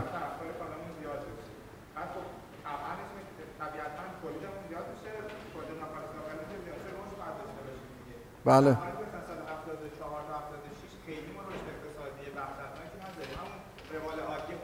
بله. علتش اینه که ما کلا تا سال یه دور سال فقط یه فاصله کوتاهی سال 1372 تک نرخی شدن ارز داشتیم. بعدش ارز چند نرخی داشتیم. تا رسیدیم به سال 1381 تو این فاصله اون جهش هایی که در نرخ ارز شما میگید اتفاق افتاد اونا تو نرخ ارز بازار آزاد بود. ما یه نرخ ارز رسمی داشتیم که دلار 175 تومن بود تازه. یعنی فاصله بین 175 تومن تا اون 600 خورده ای که بعدا به تدریج اون 600 خورده ای تا تا دلار 800 خورده ای هم رفت این یک مرکز بزرگ فساد میشه دیگه. در نتیجه تبدیل به رشد نمیشه تبدیل به رانتجویی میشه. یعنی اینکه شما برید دلار رو بگیرید از وزارت خونه با نرخ رسمی بعد ببرید تو بازار بفروشید. شما یکی از چیزهایی که جالبه اگه تو اطلاعات کشور ما نگاه کنید یه فاصله طولانی زمانی بود که می‌رفتن می‌خواستن کسی می‌خواست سرمایه گذاری یه واحد تولیدی را بیاندازه موافقت اصولی می‌گرفت از وزارت صنایع. موافقت اصولی می‌گرفتن. اون وقت شما می‌بینید فاصله بین موافقت اصولی تا پروانه بهره برداری مثلا یک به بیسته یعنی 20 به یک. منظورم اینه که یعنی میرن. اول موافقت اصولی می‌گرفتن. بعد میرن و از بانک مرکزی ارز می‌خری بعد دلار با همون نرخ پایین. بعد یه جایی هم تو بیابون یه مثلا مقدار آجر و سیمان و اینا میریختن. هر موقع که اون بازرس وزارت صنایع میاد می‌گفت کجا کارخونه داری را میاندازی یه سوارش می‌کرد می‌برد اونجا می‌گفت اینا اینجا دارن الان مشغولن دارن کارخونه را می در حالی که اون ارزشو گرفته بود و فروخته بود تو بازار آزاد. و اون وقت این انقدر گین بزرگی بود که شما 175 تومانی بگیرید 600 تومن بفروشید 700 تومن بفروشید. خب چه کسب و کاری سودش از این بالاتر. بنابراین نظام های چند نرخی خودشون مانع رشدن. اون اتفاقات که تو اقتصاد ما میافتاد تو ارز بازار آزاد این اتفاق. الان هم همینجوره. الان هم ما که این ارز مبادله ایمون که سر جای خودش هست اون نرخ ارز آزاد داره تغییر می‌کنه. یعنی یکی از مشکلات بزرگی که الان دیگه خیلی خیلی معدود معدود کشورهای تو دنیا هستن چند نرخی ارز داره اون ارز تک نرخی دیگه بی حرفا رو نداره. اون خودش متناسب با شرایط تنظیم میشه. بنابراین اون همینجوری میمونه. بفهم وقتی که مخارج دو... حجم نقدینگی پایه پولی زیاد میشه به خاطر اینکه دولت ارز رو به بانک مرکزی فروخته خالص دارایی خارجی بانک مرکزی زیاد شده پایه پولی زیاد شده پس حجم تقاضا تو اقتصاد زیاد شده. منتها در مقابل عرضه کالاهای وارداتی هم افزایش پیدا کرده. این فشار تقاضا تو کالای وارداتی که جایی تخلیه نمیشه میاد تو کالای غیر قابل مبادله. مهمترینش مسکنه. بنابراین فرمول ثابت بیماری هلندی اینه که میگن دی اینداستریالیزیشن یعنی صنعت زدایی و توسعه بخش نان تریدبل که میشه مسکن. یعنی چیز خیلی فرمول ثابتشه که این اتفاق میفته. منتها مسئله ای که ما شما کشورهای صادر کننده نفت دور اول شوک اول 1973 تا 1979 تقریبا همشون همین که مسئله رو پیدا کردن. همشون با همین مسئله مواجه شدن. منتها تو این شوک اخیر نفتی اکثرا چیز شدن؟ به اصطلاح از اون تجربه اول خودشون استفاده کردن. به جز ما ونزوئلا نیجریه و یکی دیگه. اینا که کشورهایی بودن که مجددا باز همین به استقبال همین حزم در واقع این شوک نفتی رفت رفتن و رفت و خرج کردن تو اقتصادشون. نتیجهش این شد که نه ظرفیت ایجاد شد براشون نه شغل ایجاد شد همه شد تورم. نتیجهش اینجوری شد. که حالا این به خاطر اینه که البته اینو توجه داشته باشید. خیلی هم فهم عمومی باید بالا باشه هم صبر و تحمل در واقع سیاستمدار باید خیلی بالا باشه که این پول تو جیبش باشه و خرج نکنه. یعنی اینم که خیلی راحت هم اینجوری نمیشه گفت که یعنی شما همین که پول زیاد بشه همه شروع می‌کنن که این پولا رو چرا خرج نمی‌کنید؟ و خیلی توضیح این مشکله که یعنی همون موقع که همون اون موقع که این شروع شد مجددا به خرج کردن من یه مطلبی نوشتم که این بیماری هلندیه و مثلا اینجوره و اینجوره و مثلا این کارو بکنید این اتفاقات خواهد افتاد و اینا. خب همونی که پولو خرج می‌کنه گفت که ما اینم خرجش نکنیم میشه بیماری ایرانی. خب حالا خرج کنید. توجه میکن چرا؟ چون شما اون موقع احساس می‌کنید که خرج کردن این چون این مکانیزمش یکم پیچیده است.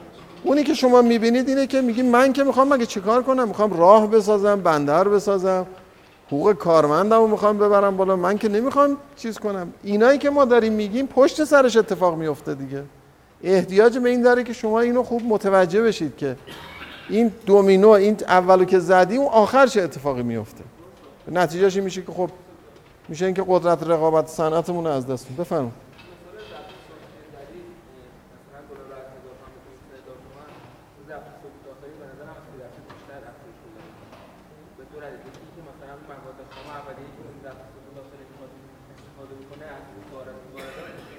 همینطوره.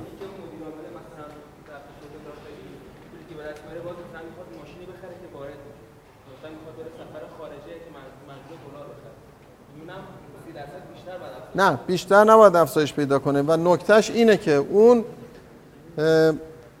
مثال واقعیشو بزنیم. مثال واقعیش خودروه. خب ببینید ما از سال بالاخره یه سوالی که در مورد خیلی برای خیلی ها مطرحه اینه که بالاخره ما سال 1346 پیکان شروع کردیم ساختن. درسته؟ اون موقع که شروع کردیم پیکان ساختن گفتیم که تز صنعت نوزاده که این صنعت نوزاد رو شما باید دستشو بگیرید تا اینکه این چند سال کار کنه. بعد دیگه خودش را میفته میره. این این فنت اینداستری همینه دیگه. می‌گفتن تز صنعت نوزاده. خب این نوزاد ما الان از 46 که متولد شده الان هم نوزاده. چون الان به یک ذره که اختلال تو ارزمون به وجود آمد بالاترین افت تولید رو تو خودرو داشتیم. اما می‌خوام مثال مورد شما رو بزنم.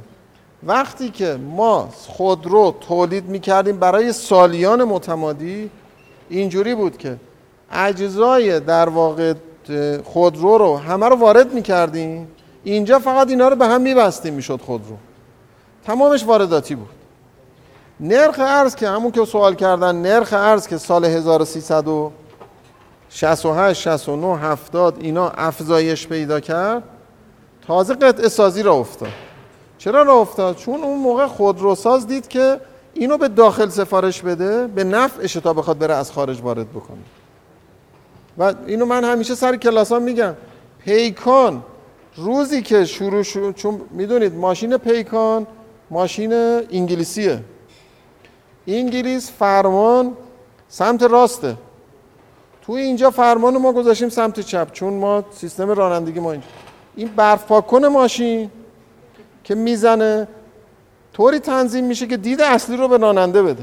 تا روزی که پیکان تعطیل شد این دید رو به بغل دستی می‌داد. یعنی توجه می‌کنید ها چرا اینجوری بود؟ چون این صرف نمی‌کرد که کسی بیاد. چون اینکه تکنولوژی پیچیده ای نداره که. ولی اینکه شما همون از خارج وارد کن اینجا فقط ببند و استفاده کن. حالا اونایی که فقط مهندسن اقتصاد نمی‌دونن میگن بله ما متاسفانه مثلا یه درک درستی نداریم باید مثلا مهندسای ما بیان کار کنن. این مال اینه که تولید کننده صرف براش نمی‌کرد. وقتی که نرخ ارز افزایش پیدا کرد قطع سازی را افتاد.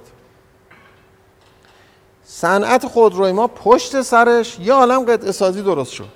دوباره تو این چند ساله که نرخ ارز و پایین نگه داشتیم قطع سازی ها تعطیل شد.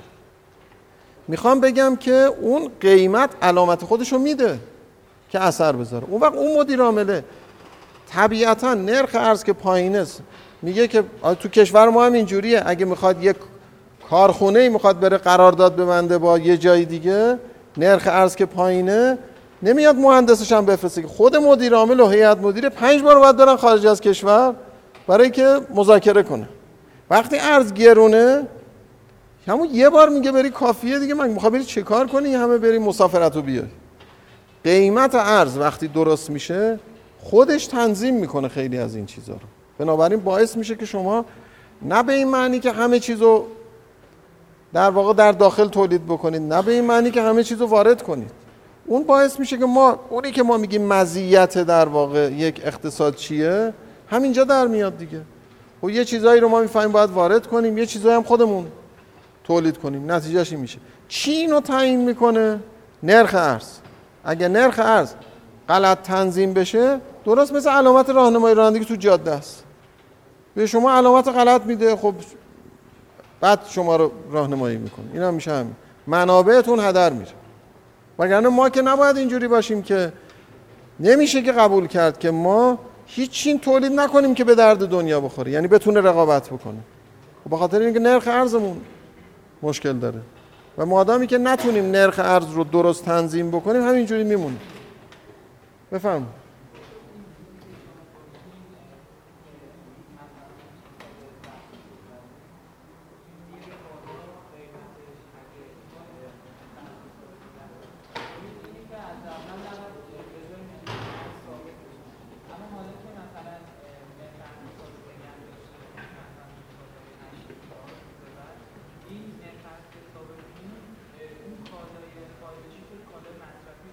بله.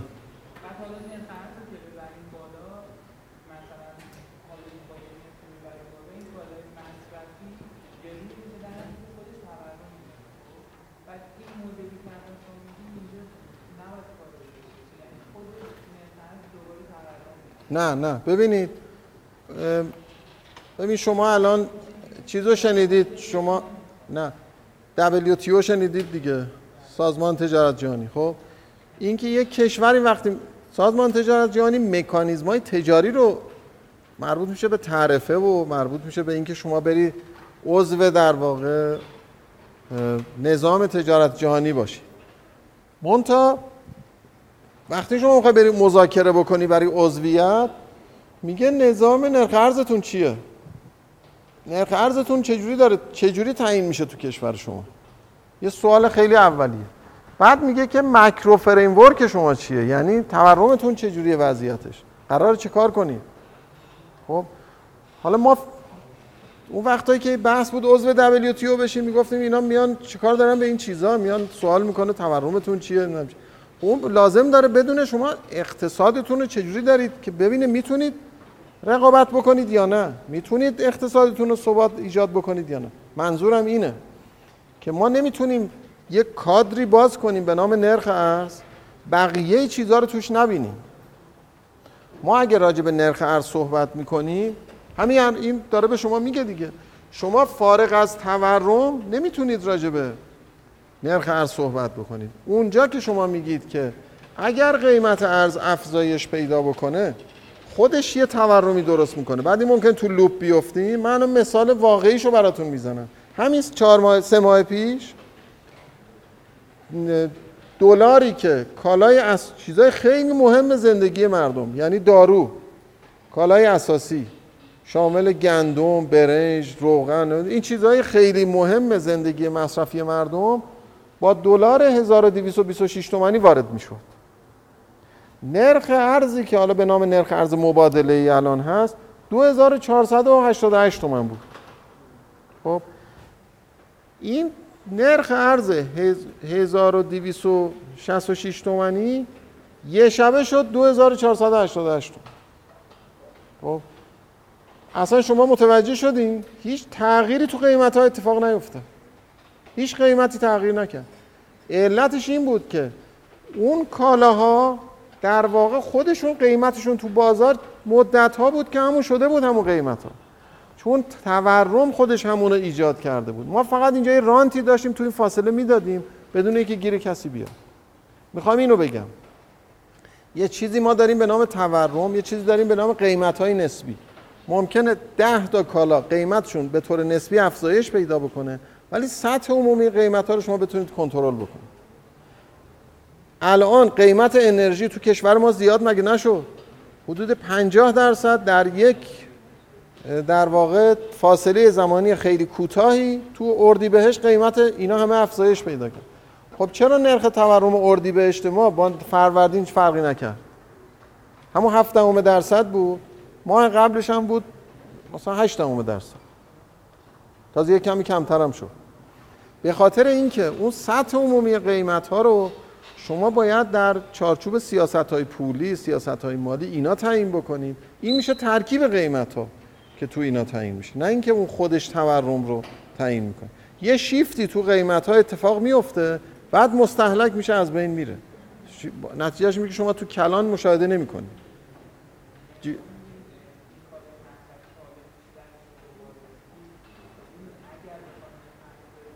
خب رفت بالا دیگه مگه نرفت؟ مگه نرفت؟ مگر ما؟ نه ببین شما الان ما ببین اینا رو خودمون بارها تجربه کردیم دیگه. همون کافیه فقط نگاه کنیم به اتفاقاتی که افتاده. نرخ ارز 20 درصد افزایش پیدا کرد. مگه نشو خب. تورم چقدر زیاد شد؟ تورم سال 1391 سی ممیز هفت درصد. که بخش بزرگی از افزایش تورم سال 90 به خاطر افزایش حجم نقدینگی بود. کاری به نرخ ارز نداشت. توجه می‌کنی؟ تازه 550 درصد هم قیمت انرژی زیاد شده بود. و خب پس خیلی از چیزها که ما میگیم یه مقداری با واقعیات که تطبیق بدیم می‌دونیم اینجوری نیست. حالا مثلا برگردیم اون کشور اروپایی کشور آمریکا. مگر قیمت نفت 1998 ده دلار نبود. سال 2007 قیمت نفت 150 دلار بود. اونا که تثبیت قیمت ندارن. این وقتی که قیمت بنزین ده قیمت نفت خام 10 دلار بنزین بر اساس 10 دلار تعیین میشه. وقتی میشه 150 دلار قیمت بنزین بر اساس نفت 150 دلار تعیین میشه. پس باید تورم بیداد می‌کرد توی اروپا و آمریکا. با این افزایش به این مقدار. یعنی نسبت یک به 15 قیمت نفت افزایش پیدا تورم که کاهش پیدا کرد.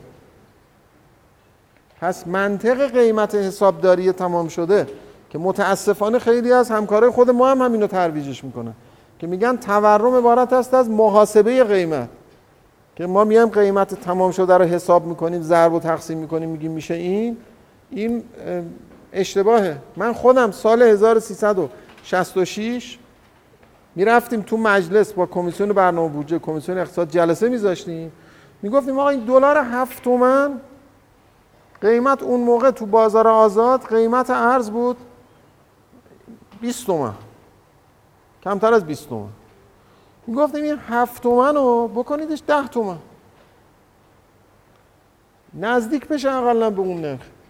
بعد می‌رفتن این کارشناس های بانک مرکزی محاسبه می‌کردن که حساب داری میگم این سی, پی آی مگه بهتون نگفتم که 300 و خورده قلم کالاست. اینا رو هر چی که وارداتی بود زد می‌کردن در چیز؟ ده تومن. می‌گفت که این سی درصد افزایش قیمته.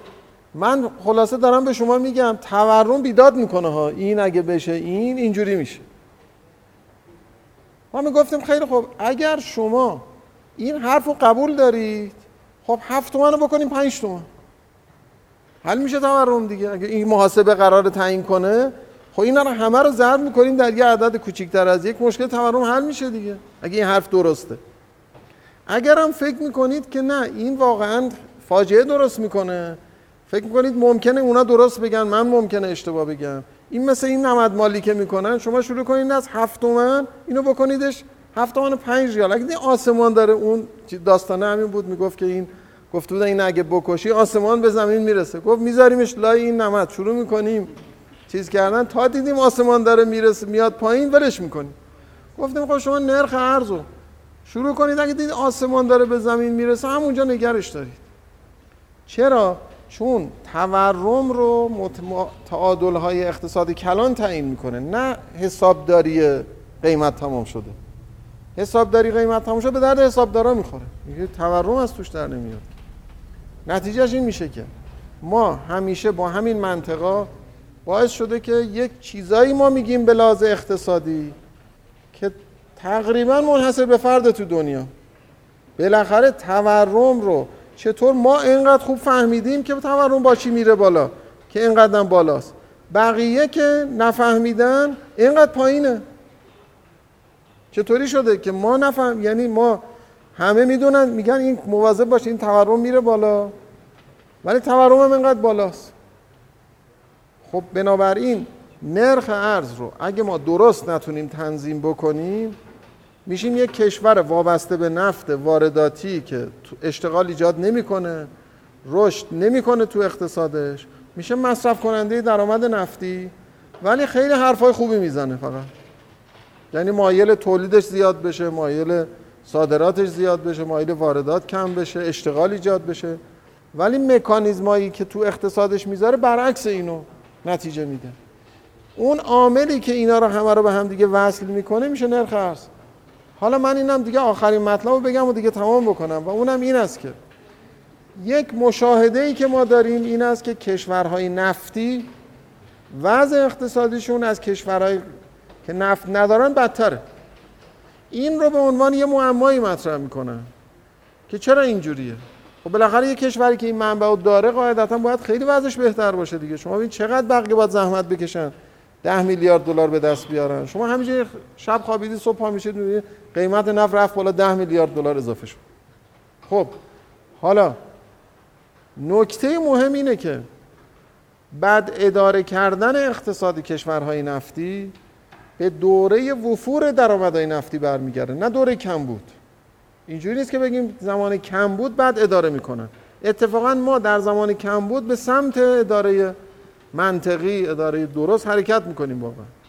ولی وقتی قیمت نفت میره بالا مسابقه تو خرج کردن می‌ذاریم و اینی که دست و بال مردم باز بشه یه ذره فراوانی ایجاد بشه اینا شروع می‌کنیم. بعد کجا نرخ ارز پایین بیاد.